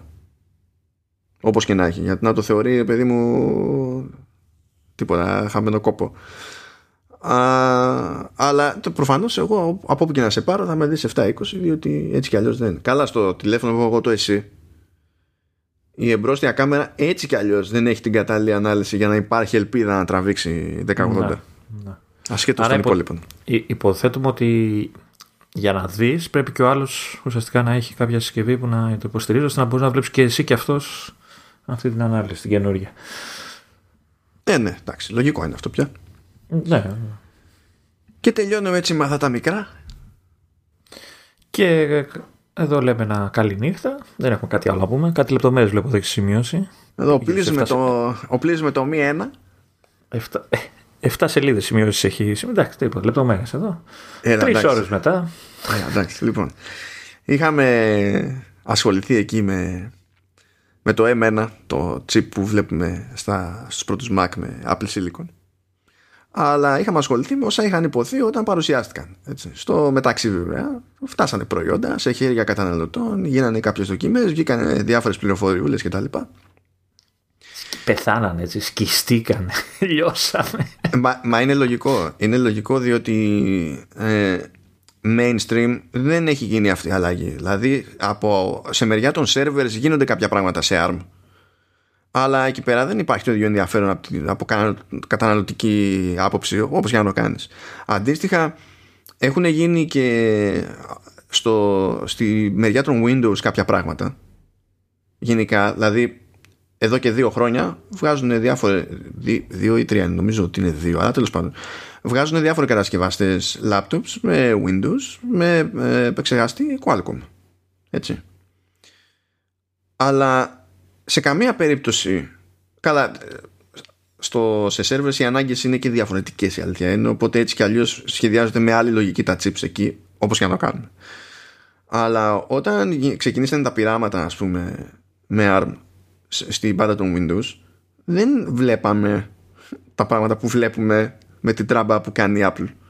Οπότε μπλέκει με ένα γενικότερο αφήγημα τέλος πάντων για το τι σημαίνει αυτό για την αρχιτεκτονική στην οποία ε, έχουμε μάθει όλοι, την 686. Τι σημαίνει αυτό για την AMD, τι σημαίνει όλο αυτό για την, για την Intel, πώς μπορεί και κάνει αυτά που κάνει η Apple. Ε, έχει και πλάκα η φάση διότι όποιος θυμάται την πρώτη παρουσίαση του, του iPhone το 2006 θα θυμάται και πόσο πακέτο πήγαινε με δυσπιστία. Πήγαινε με δυσπιστία και από μεγάλες εταιρείες. Δηλαδή, ο Steve Ballmer τότε στη Microsoft έλεγε Αποκλείεται, είναι ψέμα.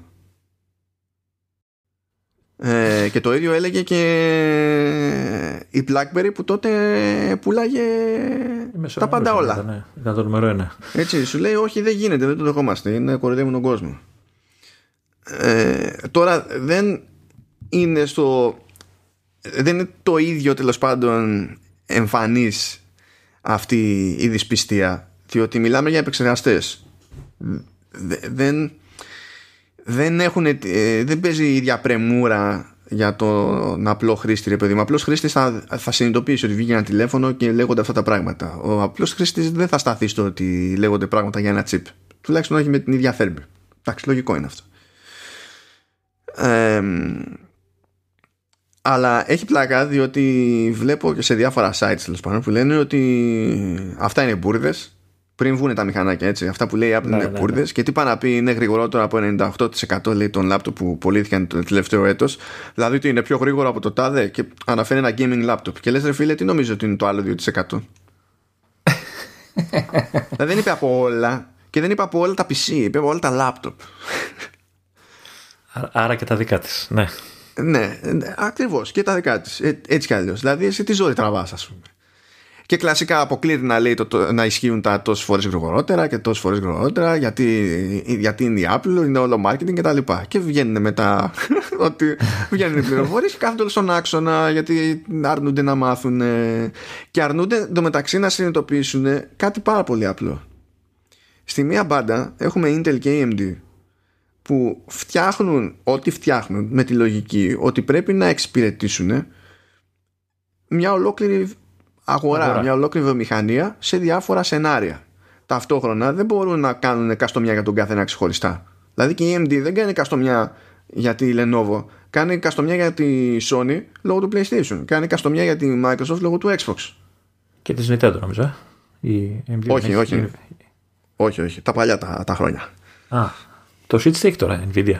Nvidia, ναι. Όχι, είναι, είναι Integral. Ναι. Okay. Ε, δεν, δηλαδή, δεν πηγαίνει στο, στο κομμάτι του desktop και του laptop και πηγαίνει ένας κατασκευαστής και λέει εγώ θέλω να μου το φτιάξει αλλιώς το chip και γιατί θέλω να κάνω αυτό και αυτό και λέει AMD λέει Intel εντάξει OK, okay, καλή φάση, βγάζει νόημα Μάλλον το αντίθετο γίνεται έτσι. Δηλαδή, ε, ναι. βγαίνει η Intel και η AMD και λέει: Έχω αυτό το chipset, και μετά τρέχουν όλοι γύρω-γύρω για να προσαρμόσουν τα συστήματα τους πάνω σε αυτό. Ναι. Η, η, η, η Apple όμως λέει: Ω, πάρα πολύ ωραία. Τι θέλω να κάνω αυτό; Ο, εντάξει, θα το σχεδιάσω με άλλο Δεν υπάρχει αυτή η ελευθερία στην άλλη την πάντα και είναι λογικό όταν ο άλλος μπορεί να, να στοχεύσει ακριβώς σε αυτό που γουστάρει. Προφανώς αυτό που γουστάρει είναι ευκολότερο και πιθανότερο να καταλήξει να το κάνει καλύτερα, γρηγορότερα, οικονομικότερα ή δεν ξέρω και εγώ τι διάολο. Γιατί μπορεί να το στήσει έτσι το, το πράγμα. Είναι οι άλλοι σαν να προσπαθούν να φτιάξουν ένα κινητήρα για ε, κάθε πιθανή κατηγορία αυτοκινήτου και η Apple να θέλει να φτιάξει ένα πολύ συγκεκριμένο αυτοκίνητο και να πει: Ωραία, θα σχεδιάσει το κινητήρα αναλόγως. Δεν καταλαβαίνω. Διότι, γιατί αυτό το κόνσεπτ είναι δύσκολο να το να φανταστεί κανείς ότι έχει επιπτώσεις στη χρήση και στην απόδοση και τα πάντα όλα. Και, και, και μην ξεχνάμε ότι και το μηχάνημα στο οποίο στοχεύει το φτιάχνει η ίδια η Apple. Και αυτό. δηλαδή όλα, δηλαδή αν, αν κάτι δεν της βγαίνει στη μία μπάντα, θα το φτιάξει ώστε να της βγει στην άλλη, ξέρω κάπως έτσι. Α το, το πάμε ε. πιο γύφτικα ακόμη. Πηγαίνεις και αγοράζεις ένα έτοιμο κοστούμι. Θα το πληρώσεις χ. Και πηγαίνεις και αγοράζεις ένα το κοστούμι, αλλά κανονίζεις να στο ράψουν επάνω σου. Θα είναι ίδιο το αποτέλεσμα. Όχι. Όχι. Ποτέ δεν θα είναι ίδιο το αποτέλεσμα για κανένα λόγο. Και ποιο θα είναι το πιο cool αποτέλεσμα, αυτό που το ράψανε πάνω σου. Γιατί yeah. άραγε, γιατί είναι κομμένο και ραμμένο στα μέτρα σου για να φαίνεσαι όσο πιο cool γίνεται όπως κι αν είσαι. Κόψε ράψε να κάνω και διαφήμιση στη στήλη μου. Έτσι, έτσι. έλατε, έλατε.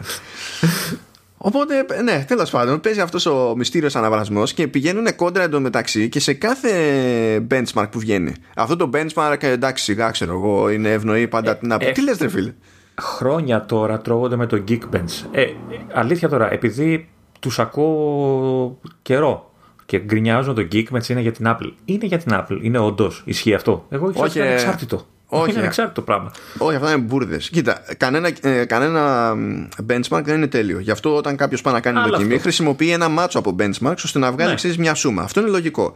Δηλαδή, δεν μπορείς να βγαίνεις και να λες, ξέρω εγώ, το μόνο benchmark που χρειαζόμαστε για να βγάλουμε άκρη είναι το Geekbench. Αυτό ισχύει. Έτσι. Ναι, αυτό δεν σημαίνει ότι δεν μπορεί να βγει κανένα συμπέρασμα ποτέ από το Geekbench και στην τελική βγαίνει μετά ξέρω εγώ το Anante και κάνει δοκιμές με τα, με τα spec int ξέρω εγώ ή τα, τα, spec του 2006 του 2017 και τα λοιπά που είναι πιο general purpose και με ό,τι άλλο βρει που να τρέχει σε ARM γιατί υπάρχει και αυτή η δυσκολία στην παρούσα φάση Οπότε μαζεύει περισσότερες μετρήσεις από εδώ και από εκεί. Κάνει benchmark σε micro-ops που είναι άλλο καπέλο τώρα, μην το εξηγήσουμε, γιατί δεν θα καταλάβω ούτε εγώ στο τέλος τι λέω. Ναι, ας το βοηθήσω αυτό.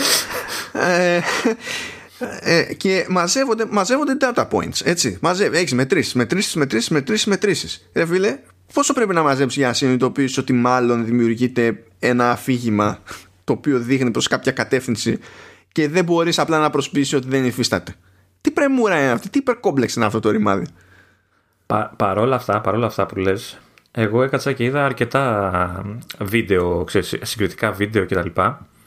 Ε, δεν είδα ένα που να έμεινε κάποιος απογοητευμένος.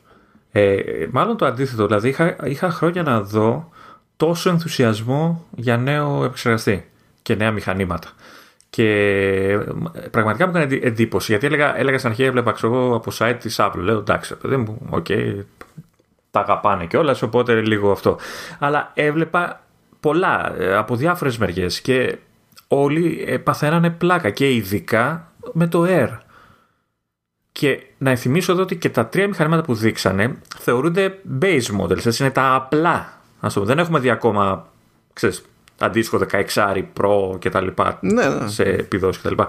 Παρόλο που από ό,τι διαβάζω τα απλά πατάνε τα, τα προηγούμενα Pro, έτσι, τα, τα πιο περι, ε, επαγγελματικά.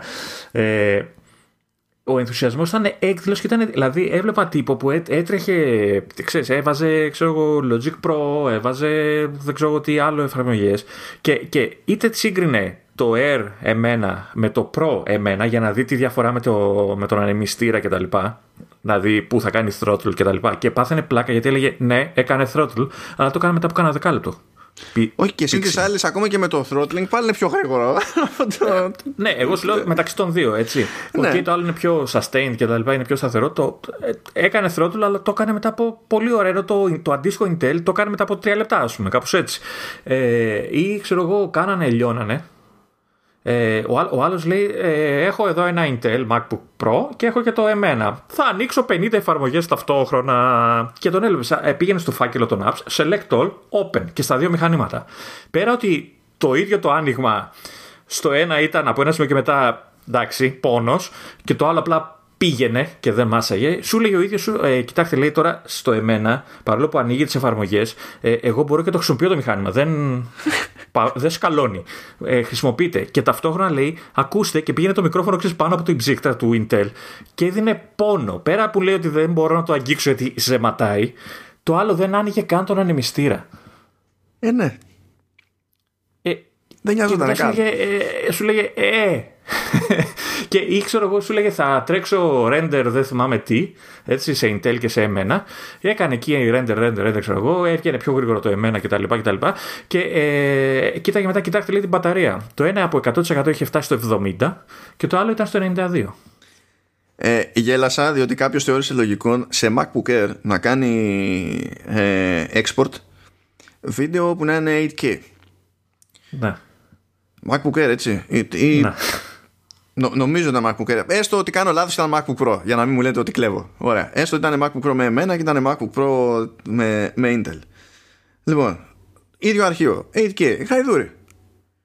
Export και στα δύο μηχανήματα. Λοιπόν, στο, τελείωσε το export στο, στο μηχάνημα με εμένα και η μπαταρία είχε πάει στο 83%. Και είχε πέσει. Στο MacBook με Intel ε, δεν ολοκληρώθηκε ποτέ το export διότι δεν έφτανε η μπαταρία. Οκ. Απλά πριν, πριν, δηλαδή, απλά δεν έγινε η δουλειά και πέθανε και η μπαταρία. Δηλαδή, μάλλον αν έχεις ένα σενάριο στο που στη μία περίπτωση είναι εφικτό και μετά δεν σου αχρηστεύει για το μηχάνημα. δηλαδή, έχεις αρκετή ε, μπαταρία τέλος πάντων για να μπορέσεις να συνεχίσεις να κάνεις πράγματα και στο άλλο δεν μπορείς να κάνεις ούτε τη δουλειά. Τη μία. Δηλαδή, ό,τι για να πιστεύει κάποιος για το Α, το Β σε ταχύτητες, ιστορίες κτλ. Εδώ έχουμε ένα σενάριο που στη μία περίπτωση μπορείς να κάνεις κάτι και στην άλλη περίπτωση απλά δεν μπορείς να το κάνεις εφόσον είσαι εκτός μπρίζας. Όχι, νομίζω κάποιος ε, απλά δεν θέλει να το δεχτεί όταν λέει τέτοια πράγματα. Ε, ε, η αλήθεια είναι ότι ε, από ό,τι δείχνουν τα πράγματα η Apple ξεκινάει με πολύ θετικό πρόσημο. Δηλαδή, όχι απλά με το δεξί που λέμε, ε, με, όλα. δηλαδή, ε, η, η πρώτη γενιά επεξεργαστών που φτιάχνει, ε, εκεί που έλεγα, ξέρεις, εντάξει, μωρέ, είναι πρώτης γενιάς και ποτέ Apple πρώτη γενιά κτλ. Θα, θα ψινόμουν αν υπήρχαν κάποιες προποθέσει, με κάλυπταν κάποιες προποθέσει κτλ. Ε, θα ψινόμουν άσχημα. Έστω για ένα αεράκι έτσι να, να βρίσκεται που λέμε. ε, ναι πραγματικά έχει μπει πολύ δυνατά και ελπίζω να το συνεχίσει. Θα προφανώς να το συνεχίσει και μάλιστα έσκασε και φίδι. Εννοείται ότι έσκασε. Ε, διάβασα άρθρο που έλεγε τίτλος ε, Σας φάνηκε γρήγορο το εμένα; ε, πού να δείτε το εμένα X; Καλά, αυτό, καλά, αυτό, ναι, αυτό ήταν φούμαρο όμως. Ε. Αυτό ήταν φούμαρο. Ναι, εντάξει, αλλά ξέρεις, ξεκινήσαν ήδη. Μα δεν θέλει και. Μα, να σου πω κάτι.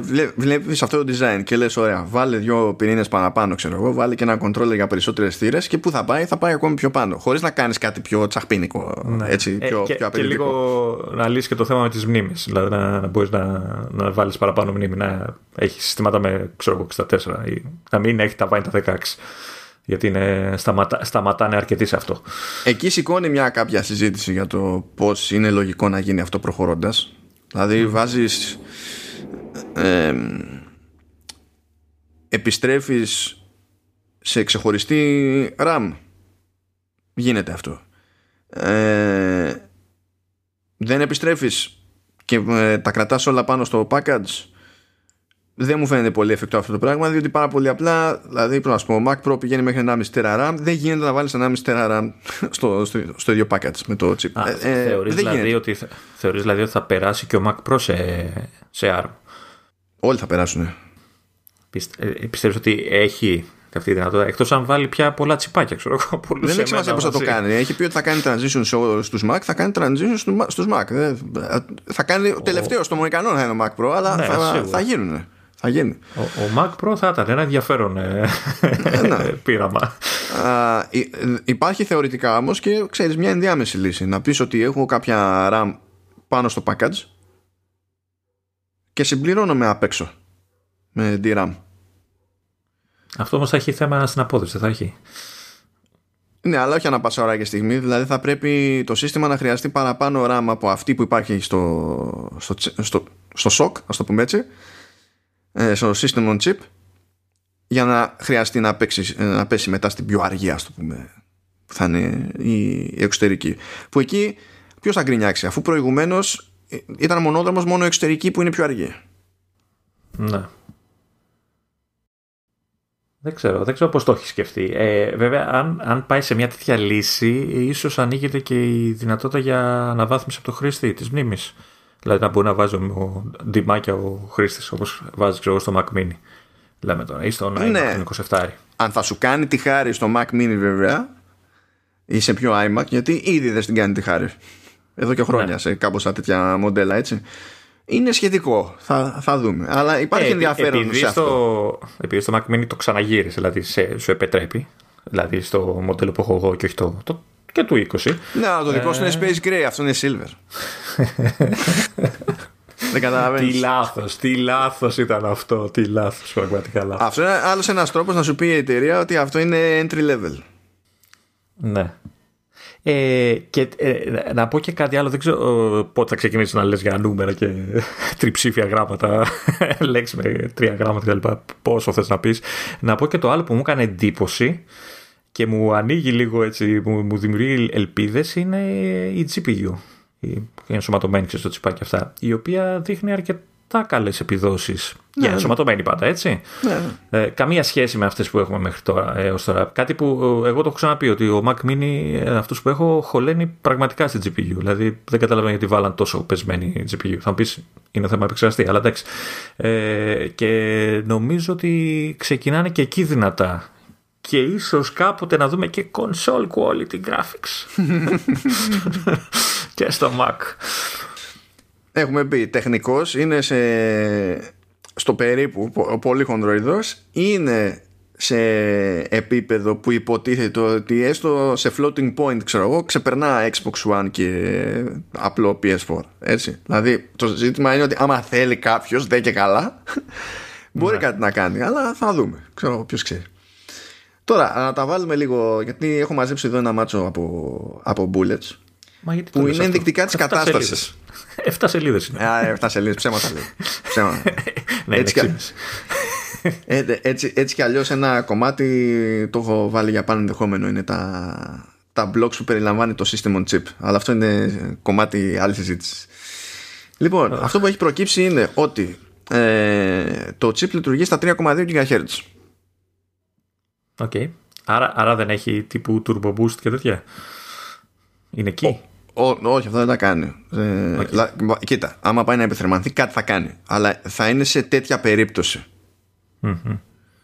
Ε, ενώ η Intel δεν λειτουργεί έτσι. Η Intel ξεκινάει χαμηλά και, και, ανα, και ανεβάζει ανάλογα με την περίπτωση. Ενώ η Apple είναι εκεί και άμα δεν γίνεται αλλιώς, ρίχνει. Okay. Έτσι όπως είναι και στα τηλέφωνα στην πραγματικότητα. Δηλαδή είναι τέτοια φάση. Που έτσι ναι, κι αλλιώς ναι, ναι.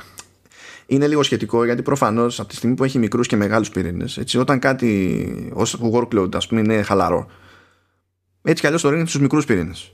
Ποια θερμοκρασία αν βάσει. Ε, Klein, δηλαδή πραγματικά. Ε, τώρα γίνανε κάποιες μετρήσεις για το τι ρεύμα τραβάει ε, το, το SOC σε, σε Mac Mini και φαίνεται να κινείται στα 20 με 24 W. Εδώ πέρα τώρα θέλει μια διευκρίνηση το πράγμα. Γιατί θα γίνει by the way και στις συγκρίσεις με διάφορους επεξεργαστές. Θα δείτε συγκρίσεις, αν ψαχτείτε online και τα λοιπά, θα δείτε συγκριτικά με κάποιους επεξεργαστές που τραβάνε, ξέρω εγώ, έχουν και καλά TDP 15 W ή έχουν 28 W και θα πει κάποιος και πώς κολλάνε οι συγκρίσει, ας πούμε, με τον εμένα που είναι 20 24. Πώς θα, γιατί, είναι δίκαιο αυτό, ξέρω εγώ. Ε, ναι, είναι. Γιατί όταν ένας κατασκευαστής επεξεργαστή μιλάει για TDP ε, και δίνει μια τιμή σε VAT, αυτό δεν είναι το, το ταβάνι του. Πηγαίνει παραπάνω. Ξεκινάμε από αυτό. Το ότι πηγαίνει παραπάνω έτσι κι αλλιώς. Ενώ η μέτρηση που έχουμε στον M1 είναι πάνω στη χρήση τι συμβαίνει. Επίσης, σε εκείνη την περίπτωση, μιλάμε για ένα chip, όταν συγκρίνουμε έναν Intel, ξέρω εγώ, και τα λοιπά, που στην πλειοψηφία των περιπτώσεων, και αντίστοιχα AMD, έτσι, στην πλειοψηφία των περιπτώσεων, μετράμε τι τραβάει CPU. Όχι και GPU. Ενώ στο M1 έχουμε και GPU.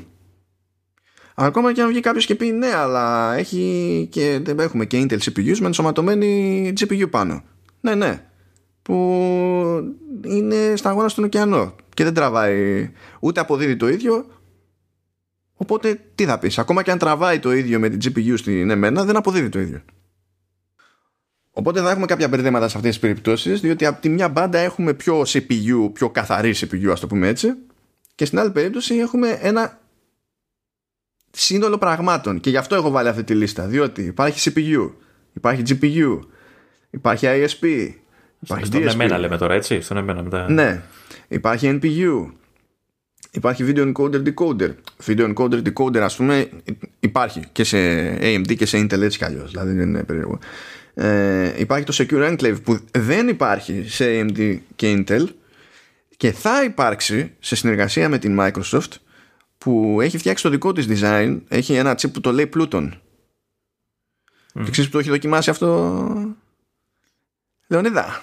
Πού; Στο Xbox Αυτά είναι. Και πρόσφατα αυτές τις μέρες ανακοινώθηκε και από την Intel και από την AMD ότι θα ενσωματώσουν στα μελλοντικά τους design. Πότε κανείς δεν ξέρει αλλά είπανε ότι όντως θα ενσωματώσουν το Pluton chip για να παίζει το ρόλο του Secure Enclave Πράγμα που σημαίνει ότι θα πρέπει να του δώσουν χώρο στο, στο chip. Έτσι. Όλα αυτά τα πράγματα υπάρχουν στο, στο, στο σοκ που λέμε εμένα τώρα. Έτσι. Υπάρχουν αυτά τα πράγματα. Και όλα αυτά μαζί κινούνται σε τέτοια επίπεδα κατανάλωσης. Και κινούνται σε τέτοια επίπεδα κατανάλωσης πάνω σε φόρτο, έτσι, σε Mac Mini. Που εξ, εξορισμού είναι λιγότερο efficient στην κατανάλωση ρεύματος γιατί δεν έχει λόγο, δεν τρέξει μπαταρία. Άρα τα πράγματα μπορεί να είναι ακόμη πιο οικονομικά στη θέματα κατανάλωσης, ας πούμε, στο, όταν γυρίσουμε σε MacBook, έτσι. Αλλά έχω εδώ διάφορα tidbits. Λοιπόν, λέει ότι συγκρινόμενο λέει με, ε, με υπάρχοντα προϊόντα ο M1 στο MacBook, ε, στο MacBook Air δεν λέμε στο MacBook δηλαδή. Pro ναι, στο μικρό ναι. ε, που τα πηγαίνει ακόμη καλύτερα ε, ξεπερνά τις επιδόσεις οποιοδήποτε chip έχουμε σε συσκευές με iOS, iPadOS κτλ. Που έτσι κι αλλιώς αυτά τα chip ξεπερνούσαν τα πάντα σε MacBook πριν. Έτσι, απλά το λέμε για, τη, για την ιστορία. Και iPad, δηλαδή και το Pro μέσα. Ναι, ρε, τα διαλύει όλα. Μάλλον επόμενο είναι. OK. Okay. Λοιπόν, λέει ότι σε, σε single core ε, σε επίδοση σε single core ρίχνει σε οποιονδήποτε Mac υπάρχει αυτή τη στιγμή, σε οποιονδήποτε. Το οποίο επίσης δεν είναι τέρμα παράλογο, έτσι, γιατί ε, θα πει κάποιος τι από Mac Pro; Ναι, γιατί όταν στο Mac Pro πηγαίνεις και καταλήγεις με. ή iMac Pro με περισσότερους πυρήνες ακόμη, ένα πράγμα που συμβαίνει είναι ότι πέφτουν οι συχνότητες για να λειτουργήσουν όλα αυτά εκεί πέρα. Ε, και εντάξει, άμα λειτουργήσει ένα GHz παραπάνω, ξέρω εγώ, πυρήνα στον εμένα, αυτό παίζει κάπου ρόλο όσο και να πει κανείς. Δηλαδή, okay, μιλάμε για single thread, έτσι. Αλλά για, για multi-core, για multi-thread δηλαδή, ε, λέει ότι ρίχνει, λέει, σε, σε όλα τα 16 του 2019 ακόμη και εκείνο με τον I, I, I9 αυτό είναι εντυπωσιακό. Έτσι. Που ναι, ναι, εντάξει. Κατα, καταλαβαίνουμε. Που ο i9 εντωμεταξύ στο σασί του το 16 άρικο τρώει και το throttling του ελαίους να σου λέει και να ανάβουν όλα. Επίσης ε, αν το πάμε σε επίπεδο πυρήνα λέμε ότι έχουμε ένα CPU core έτσι τι μπορεί να κάνει. Ε, διαλύει οτιδήποτε από Intel και ανάλογα με την περίπτωση πότε βγαίνει λίγο κάτω πότε λίγο πάνω ε, όταν συγκρίνεται με με Zen 3 όταν λέμε Zen 3 δεν λέμε τη σειρά που λέει ξέρω 3.000, 4.000 και τα λοιπά. Στην ουσία λέμε για τη σειρά 5.000 που είναι καινούργη αλλά είναι η ονομασία της αρχιτεκτονικής τέτοια. Δηλαδή ήταν Zen, Zen 2, Zen 3 δηλαδή κάπως έτσι.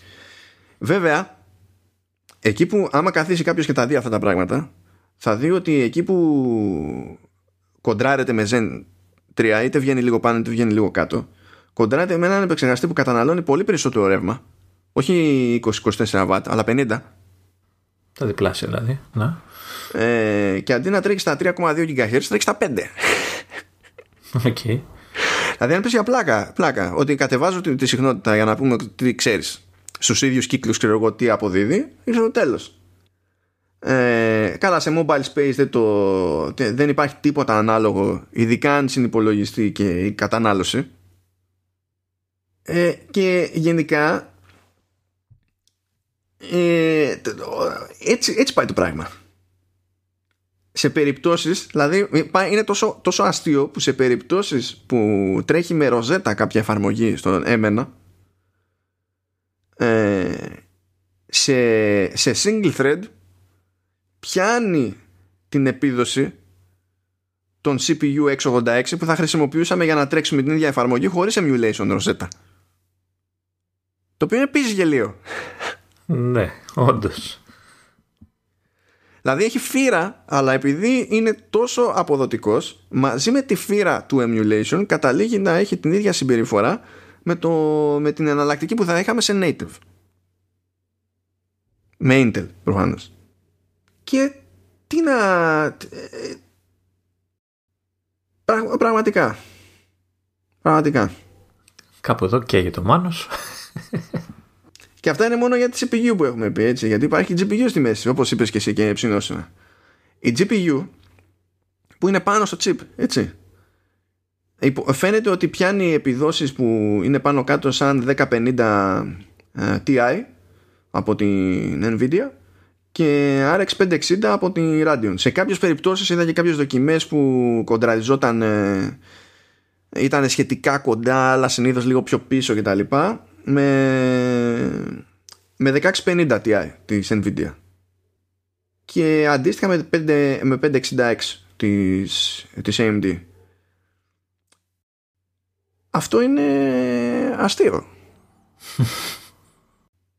Δεν είναι αστείο για το concept της ενσωματωμένης GPU γιατί να θυμίσουμε ότι στις κονσόλες έχουμε ενσωματωμένη GPU έτσι. Ναι, ναι. εκ των πραγμάτων. Αλλά αν μείνουμε στο κομμάτι του, του computing του PC με την GPU αυτή έχει ξεφτυλίσει οποιαδήποτε άλλη ενσωματωμένη GPU.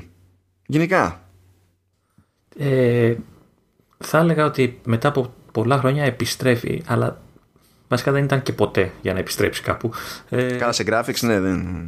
Ε, σε φάση ότι σαν να αρχίζει να γλυκό τα games. Έχουμε και το arcade βέβαια που υπάρχει σαν υπηρεσία κτλ.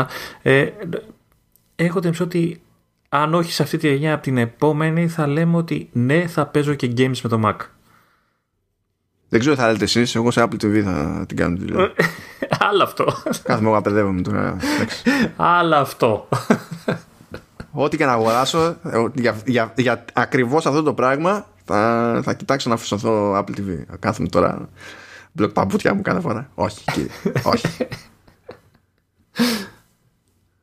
Um, τώρα στην περίπτωση του emulation, μιας και είπαμε ροζέτα, να πούμε σε περίπτωση που δεν το έχει πάρει ταυτή σας ότι η πρώτη φορά είναι δύσκολη. Ε, και το λέμε με ποιο σκεπτικό. Είναι ότι σε αντίθεση με ροζέτα στην εποχή που γινόταν η τράμπα από PowerPC σε Intel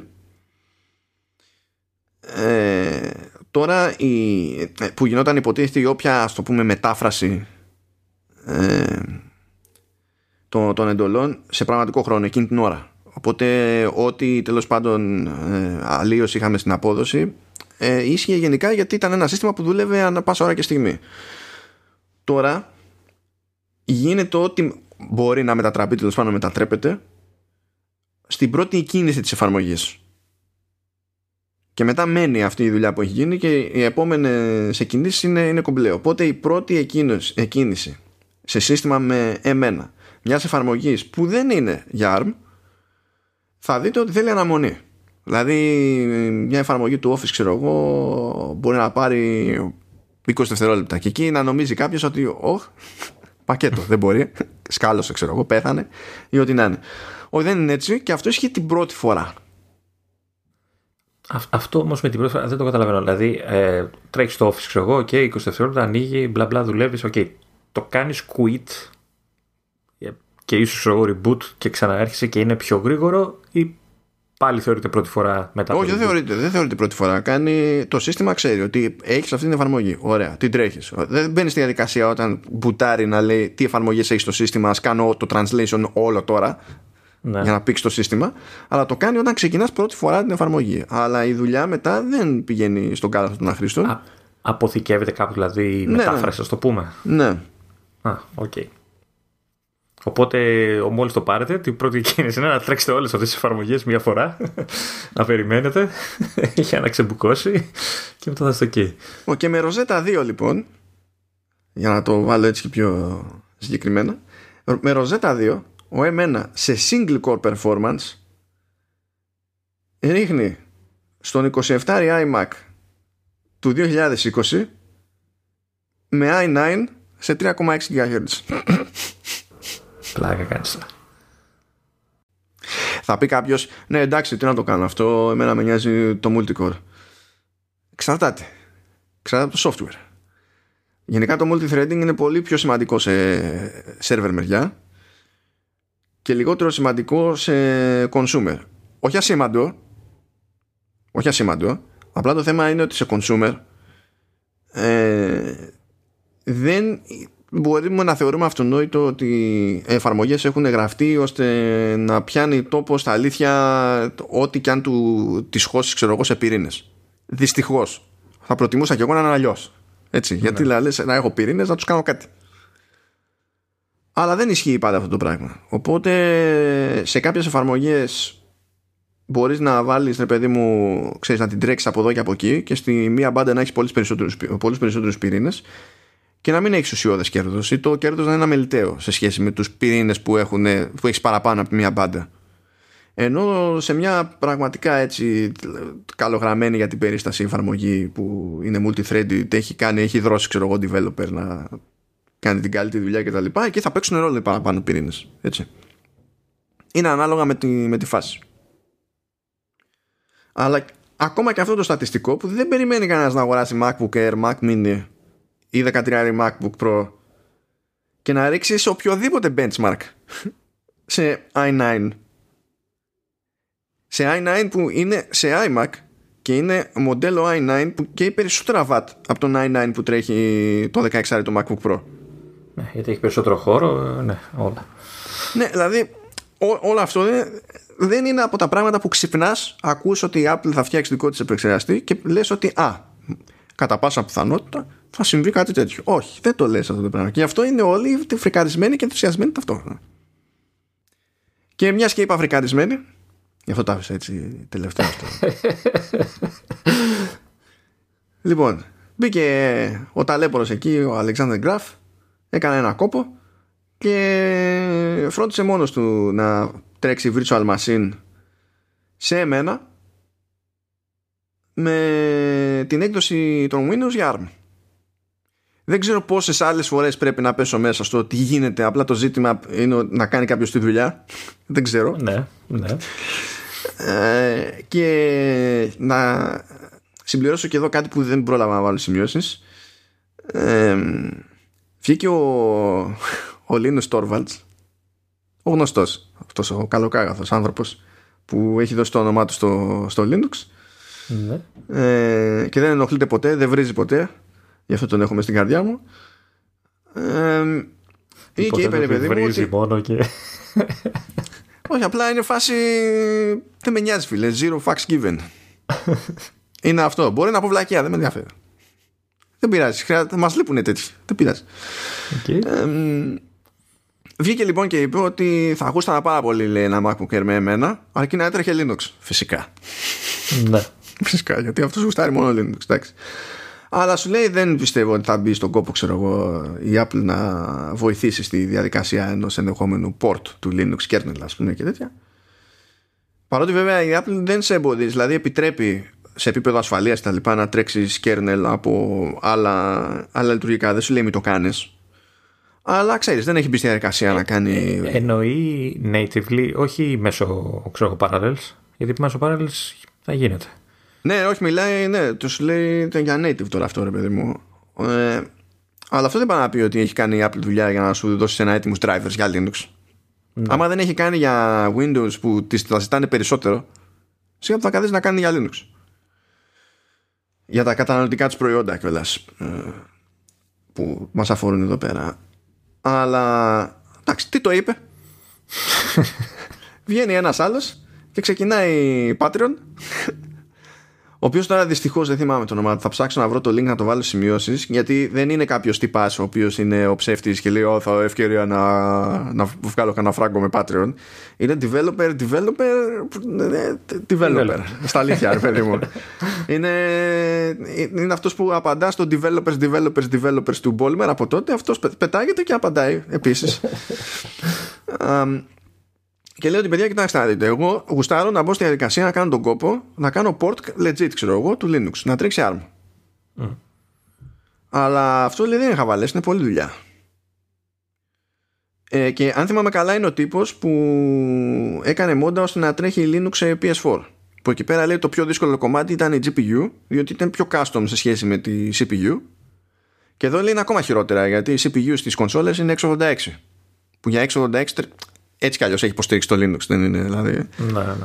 Εδώ όμως λέει είναι πακέτο, μεγαλύτερο πακέτο. Οπότε λέει θα χρειαστεί χρόνο και θα χρειαστεί χρήμα. Και γι' αυτό οι στόχοι που έχει βάλει σε Patreon λέει ότι ε, ε, όχι ξεκινάμε στο περίπου ή πιάνω αυτό το στόχο για συγκεκριμένο εισόδημα ανά μήνα ή δεν μπαίνω στον κόπο. Το εννοεί το άτομο, ρε παιδί μου. και σου λέει θα κάθισω να υδρώσω, να πήξω, να διαλυθώ, να πορτάρω το Linux, ρε φίλε.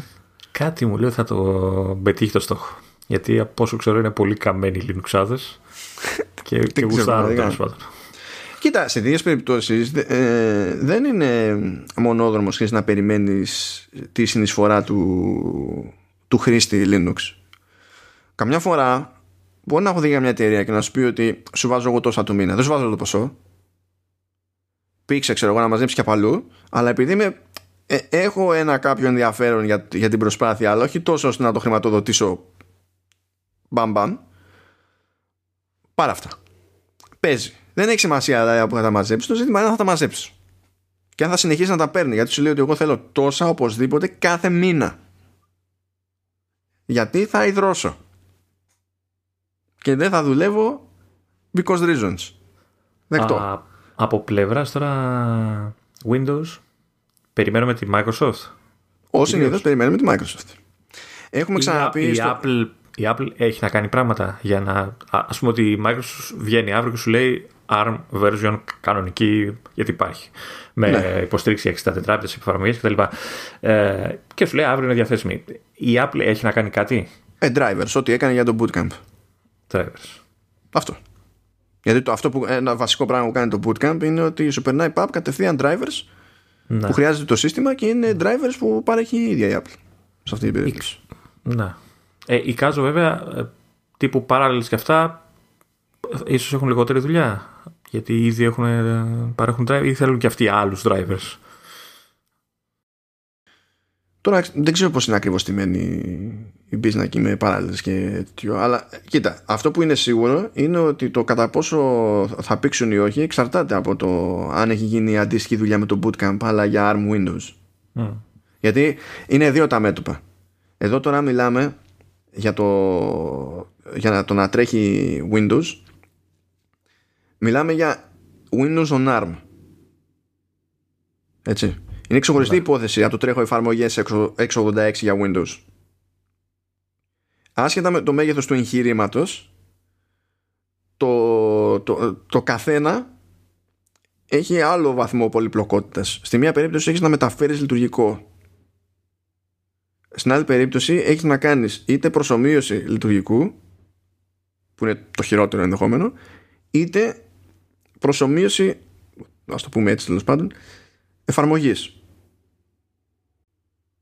Εξαρτάται τέλος πάντων από τη γενικότερη προσπάθεια που θα γίνει το αν το Parallels πρέπει να κάνει μια δουλειά που θυμίζει τη δουλειά που κάνει το Rosetta 2 ή αν πρέπει να κάνει κάτι πολύ περισσότερο για να σταθεί.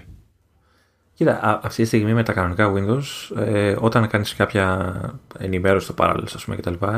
Ε, απλά σου λέει ότι πρέπει να εγκαταστήσεις τα λεγόμενα Parallels Tools, τα οποία από ό,τι έχω καταλάβει είναι drivers Mm. ε, για τα Windows, τα οποία τα εγκαταστάς στα Windows, αφού τρέξουν τα Windows μέσω του Virtual Machine, Ναι. τρέχεις αυτό το πράγμα. Και μετά κάνεις restart και μάλιστα έχει αρκετή διαφορά. Δηλαδή, αν δεν τα βάλεις, κάποτε δηλαδή που δεν τα βάζα, δεν ε, έβλεπα τους, τους δίσκους, τους εξωτερικούς. Ή σερνόταν το γενικότερα η απόδοση. Και μετά έπαιρνε, ξέρεις, έκανε την αναβάθμιση και έπαιρνε τα πάνω του. Οπότε, σίγουρα θα χρειαστεί να φτιάξουν ε, κάτι τέτοιο. Ναι, εντάξει, οκ. Το, το θέμα ότι ε, νομίζω ότι από την αρχή που ε, το είχαμε δει, ε, ξεγράψει ότι υπάρχουν ελπίδες. Αυτό έχω καταλάβει, ότι έχει λίγο... Εγώ δεν είχα ξεγράψει τίποτα, μιλάς για την πάρτι σου. Για την πάρτι μιλάω πάντα. Γιατί η απλή πραγματικότητα είναι ότι υπάρχουν Windows on ARM. Αλλά δεν υπάρχει αυτή τη στιγμή μιλάμε έκδοση που να μπορεί να τρέξει σε Apple Silicon αλλά ακόμα και να υπήρχε έστω ότι υπήρχε έτσι αυτή τη στιγμή που μιλάμε η Apple δεν σου πουλάει τέτοια έκδοση Windows αν εσύ σαν χρήστη θες να, να πάρεις τέτοια έκδοση Windows και να την περάσεις κάπου αλλού δεν στην πουλάει Ναι. ή αγοράζει σύστημα Windows με, με, με σοκ της Qualcomm Surface δηλαδή. όχι απαραίτητα Όχι, βγάζουν όχι και άλλοι ρε απαραίτητα. παιδί μου βγάζουν και άλλοι ή παίρνεις τέτοιο σύστημα που έχει αυτή την έκδοση των Windows ή δεν έχεις αυτή την έκδοση των Windows όπως και να έχει Ναι. Δηλαδή αυτό που αν, αν αύριο ήταν όλα κομπλέ και αυτό δεν άλλαζε, δεν είχες τρόπο να περάσεις ούτε αυτά τα Windows, ακόμα και αν ήταν συμβατά σε ένα τέτοιο σύστημα. Οπότε πρέπει να αλλάξουν ε, πράγματα, ρε παιδί μου. Α- από όλες τις μεριές από ό,τι καταλαβαίνω. ναι, ναι. Πρέπει, πρέπει να αλλάξουν ε, πράγματα. Είναι, είναι, είναι, είναι φωσφανάρι. Και πιστεύω θα γίνουν. Θεωρώ αδιανόητο να μην γίνουν. Και να σου πω παίζει ρόλο βέβαια και η ταχύτητα των πραγμάτων από το πώς θα αντιδράσει η αγορά των επεξεργαστών γενικότερα σε αυτή την εξέλιξη. Διότι εντάξει υπάρχει μια μόνωση υποτίθεται. Δηλαδή η Apple δεν είναι μια εταιρεία που θα πάει να πουλήσει τέτοιους επεξεργαστές σε άλλους κατασκευαστές. Αν το έκανε αυτό θα πηδούσαμε μπαλκόνια σε Intel και AMD αυτή τη στιγμή. Γιατί θα είχαν άμεσες επιπτώσεις στον κύκλο εργασιών τους. Δεν υφίσταται όμως αυτό το πράγμα. Οπότε αυτή τη στιγμή η φάση από την δική τους την πλευρά περιορίζεται σε πρόβλημα για το PR περισσότερο αυτή, σε αυτή τη φάση. Αλλά αυτό παίζει ρόλο. Σε κάποιους θα παίξει ρόλο. Δεν πιστεύω ότι θα ζήσουμε ποτέ το, το φαινόμενο να ακουστεί τόσο πολύ ρε παιδί μου ότι και καλά τούμπα να επεξεργαστές η Apple ώστε να αρχίσουν άνθρωποι που δεν θα έπαιρναν ποτέ Mac να πάνε επειδή θέλουν την επίδοση γιατί δεν είναι τόσο απλά τα πράγματα αλλά δεν γίνεται να μην επηρεαστεί κανείς ποτέ. Δηλαδή ο βιντεάς που ακούει αυτά που ακούει για το συγκεκριμένο chip θα μπει σε σκέψη. Γιατί για το βιντεά είναι δουλειά. Βέβαια. Αλλά ο βιντεάς έχει, έχει συνηθίσει σε Windows. Θέλει Windows, ας πούμε. Ο βιντεάς, εντάξει, είναι ανάμεικτη. Είναι άλλη... Κάποτε ήταν πιο στάνταρ ότι θα ήταν με Mac. Ναι. Ε, μετά έσπασε, ρε παιδί με αυτό. Όπως είχε σπάσει και κάποτε, ξέρεις, που γραφιστική θα ήταν στάνταρ με Mac, η φωτογραφία θα ήταν στάνταρ με Mac, τώρα δεν είναι στάνταρ. Αλλά μόλις πεις το βιντεάκι και γλιτώσει τόσο χρόνο από τη ζωή σου, ή μπορείς να κάνεις αυτό το export που είπαμε πριν, ενώ πριν δεν μπορούσες να το κάνεις, αυτός φαντάζεται ένα μάτσο σενάρια στα οποία μπορεί να ξεμπερδέψουν τη δουλειά του πολύ νωρίτερα. Πράγμα που σημαίνει έξτρα λεφτά. Γιατί σημαίνει έξτρα λεφτά, γιατί άμα γλιτώνει τόσο χρόνο σε διάφορα στάδια και αυτό μαζεύεται, αποκτά χρόνο να πάρει έξτρα πελάτες. Έτσι πάνε αυτές οι δουλειές. Οπότε, ξέρεις, σε κάποιες περιπτώσεις θα παίξει ρόλο αυτό το πράγμα και θα δούμε κάποια, κάποια μεταστροφή. Σε άλλες περιπτώσεις, ειδικά στο καταναλωτικό, δεν πιστεύω να είναι τόσο μεγάλη η επιρροή. Στο επαγγελματικό μπορεί όμως. Ε, κοίτα, είχε κάνει την κίνηση με το bootcamp. Δεν νομίζω, δηλαδή, αν της δοθεί ευκαιρία, δεν νομίζω να το αφήσει. Έτσι. Ήταν ένα feature που, το θε, που, που άρεσε σε πολλούς. Οπότε ή το χρησιμεύε σε πολλούς. Ο Φεντερίγκη δεν είπε Όχι, δεν γουστάρουμε. Είπε Είναι από το Microsoft. Άρα. Αυτό λέει πολλά, νομίζω. Αν όντως ισχύει σαν δήλωση.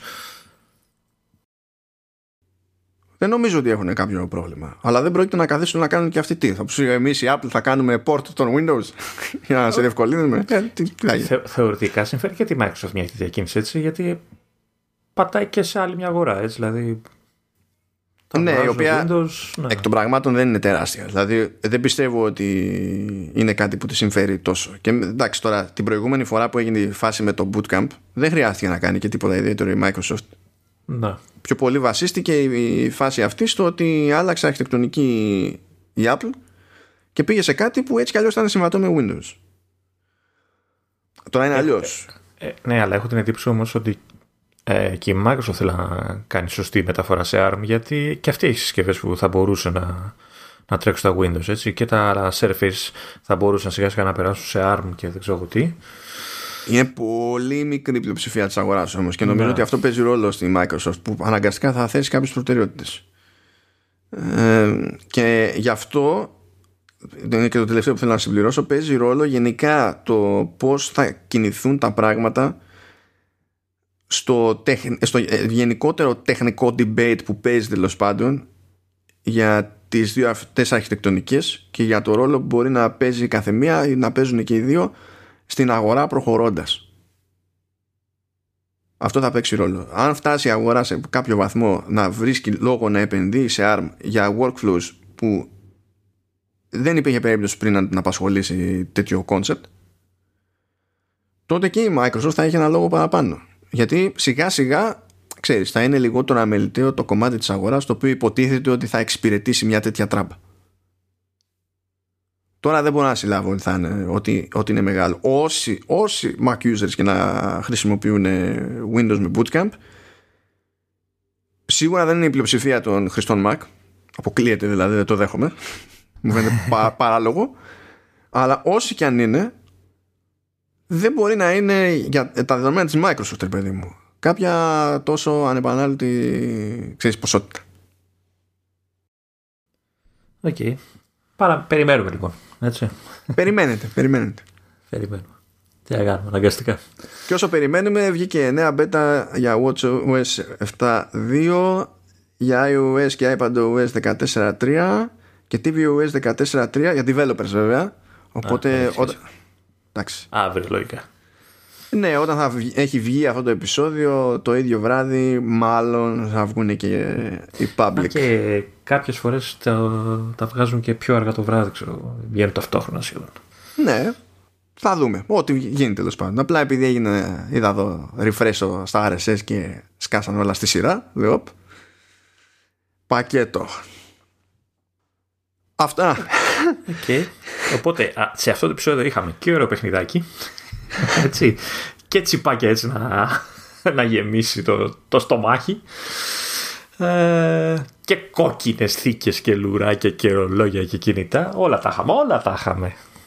Και έλεγες ότι θα εξαφανιστείς, ότι δεν ξέρω και εγώ τι, αλλά μια χαρά συμμετείχες στη συζήτηση για το τσιπάκι. Ωραίο το έφερα. Ωραία στο έντυσα.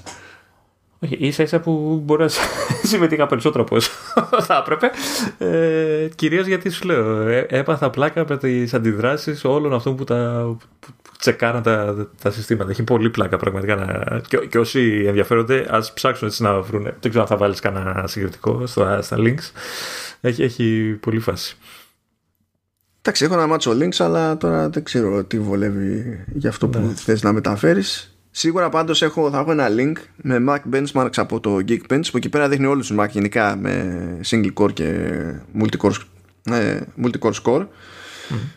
Εντάξει, είναι ένα benchmark, ok, δεκτό, αλλά μπορεί εύκολα να δει κάποιος την κατάταξη τουλάχιστον εφόσον μιλάμε για Mac. Έτσι. Θα πρέπει να κάνετε έξτρα κόπο για να γίνει σύγκριση με συστήματα που δεν είναι Mac. Έτσι. Αλλά τουλάχιστον να πάρετε μια πρώτη ιδέα. Αλλά εντάξει. Αυτά αγαπητοί. Φτάνουμε στο τέλος. Νωρίτερα από ό,τι περίμενα η αλήθεια είναι. Όχι ότι γλιτώνουμε το δύο ώρο, αλλά εντάξει. Ε, εντάξει, εντάξει, δεν βγήκαμε και δύο ώρα. Εντάξει. Δεν, δεν θα χρεωθούμε δύο ώρα αυτή τη στιγμή. Καλά, καλά τα πήγαμε. Καλά τα πήγαμε. Άντε λοιπόν, δίνει του Λεωνίδα, έχω ένα μοντάρο.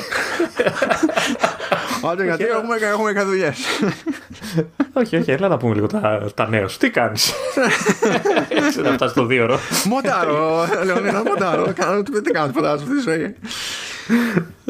Αυτά λοιπόν, αγαπητοί πάει το 102ο επεισόδιο. Χαίρετα τα πλήθη Λεωνίδα.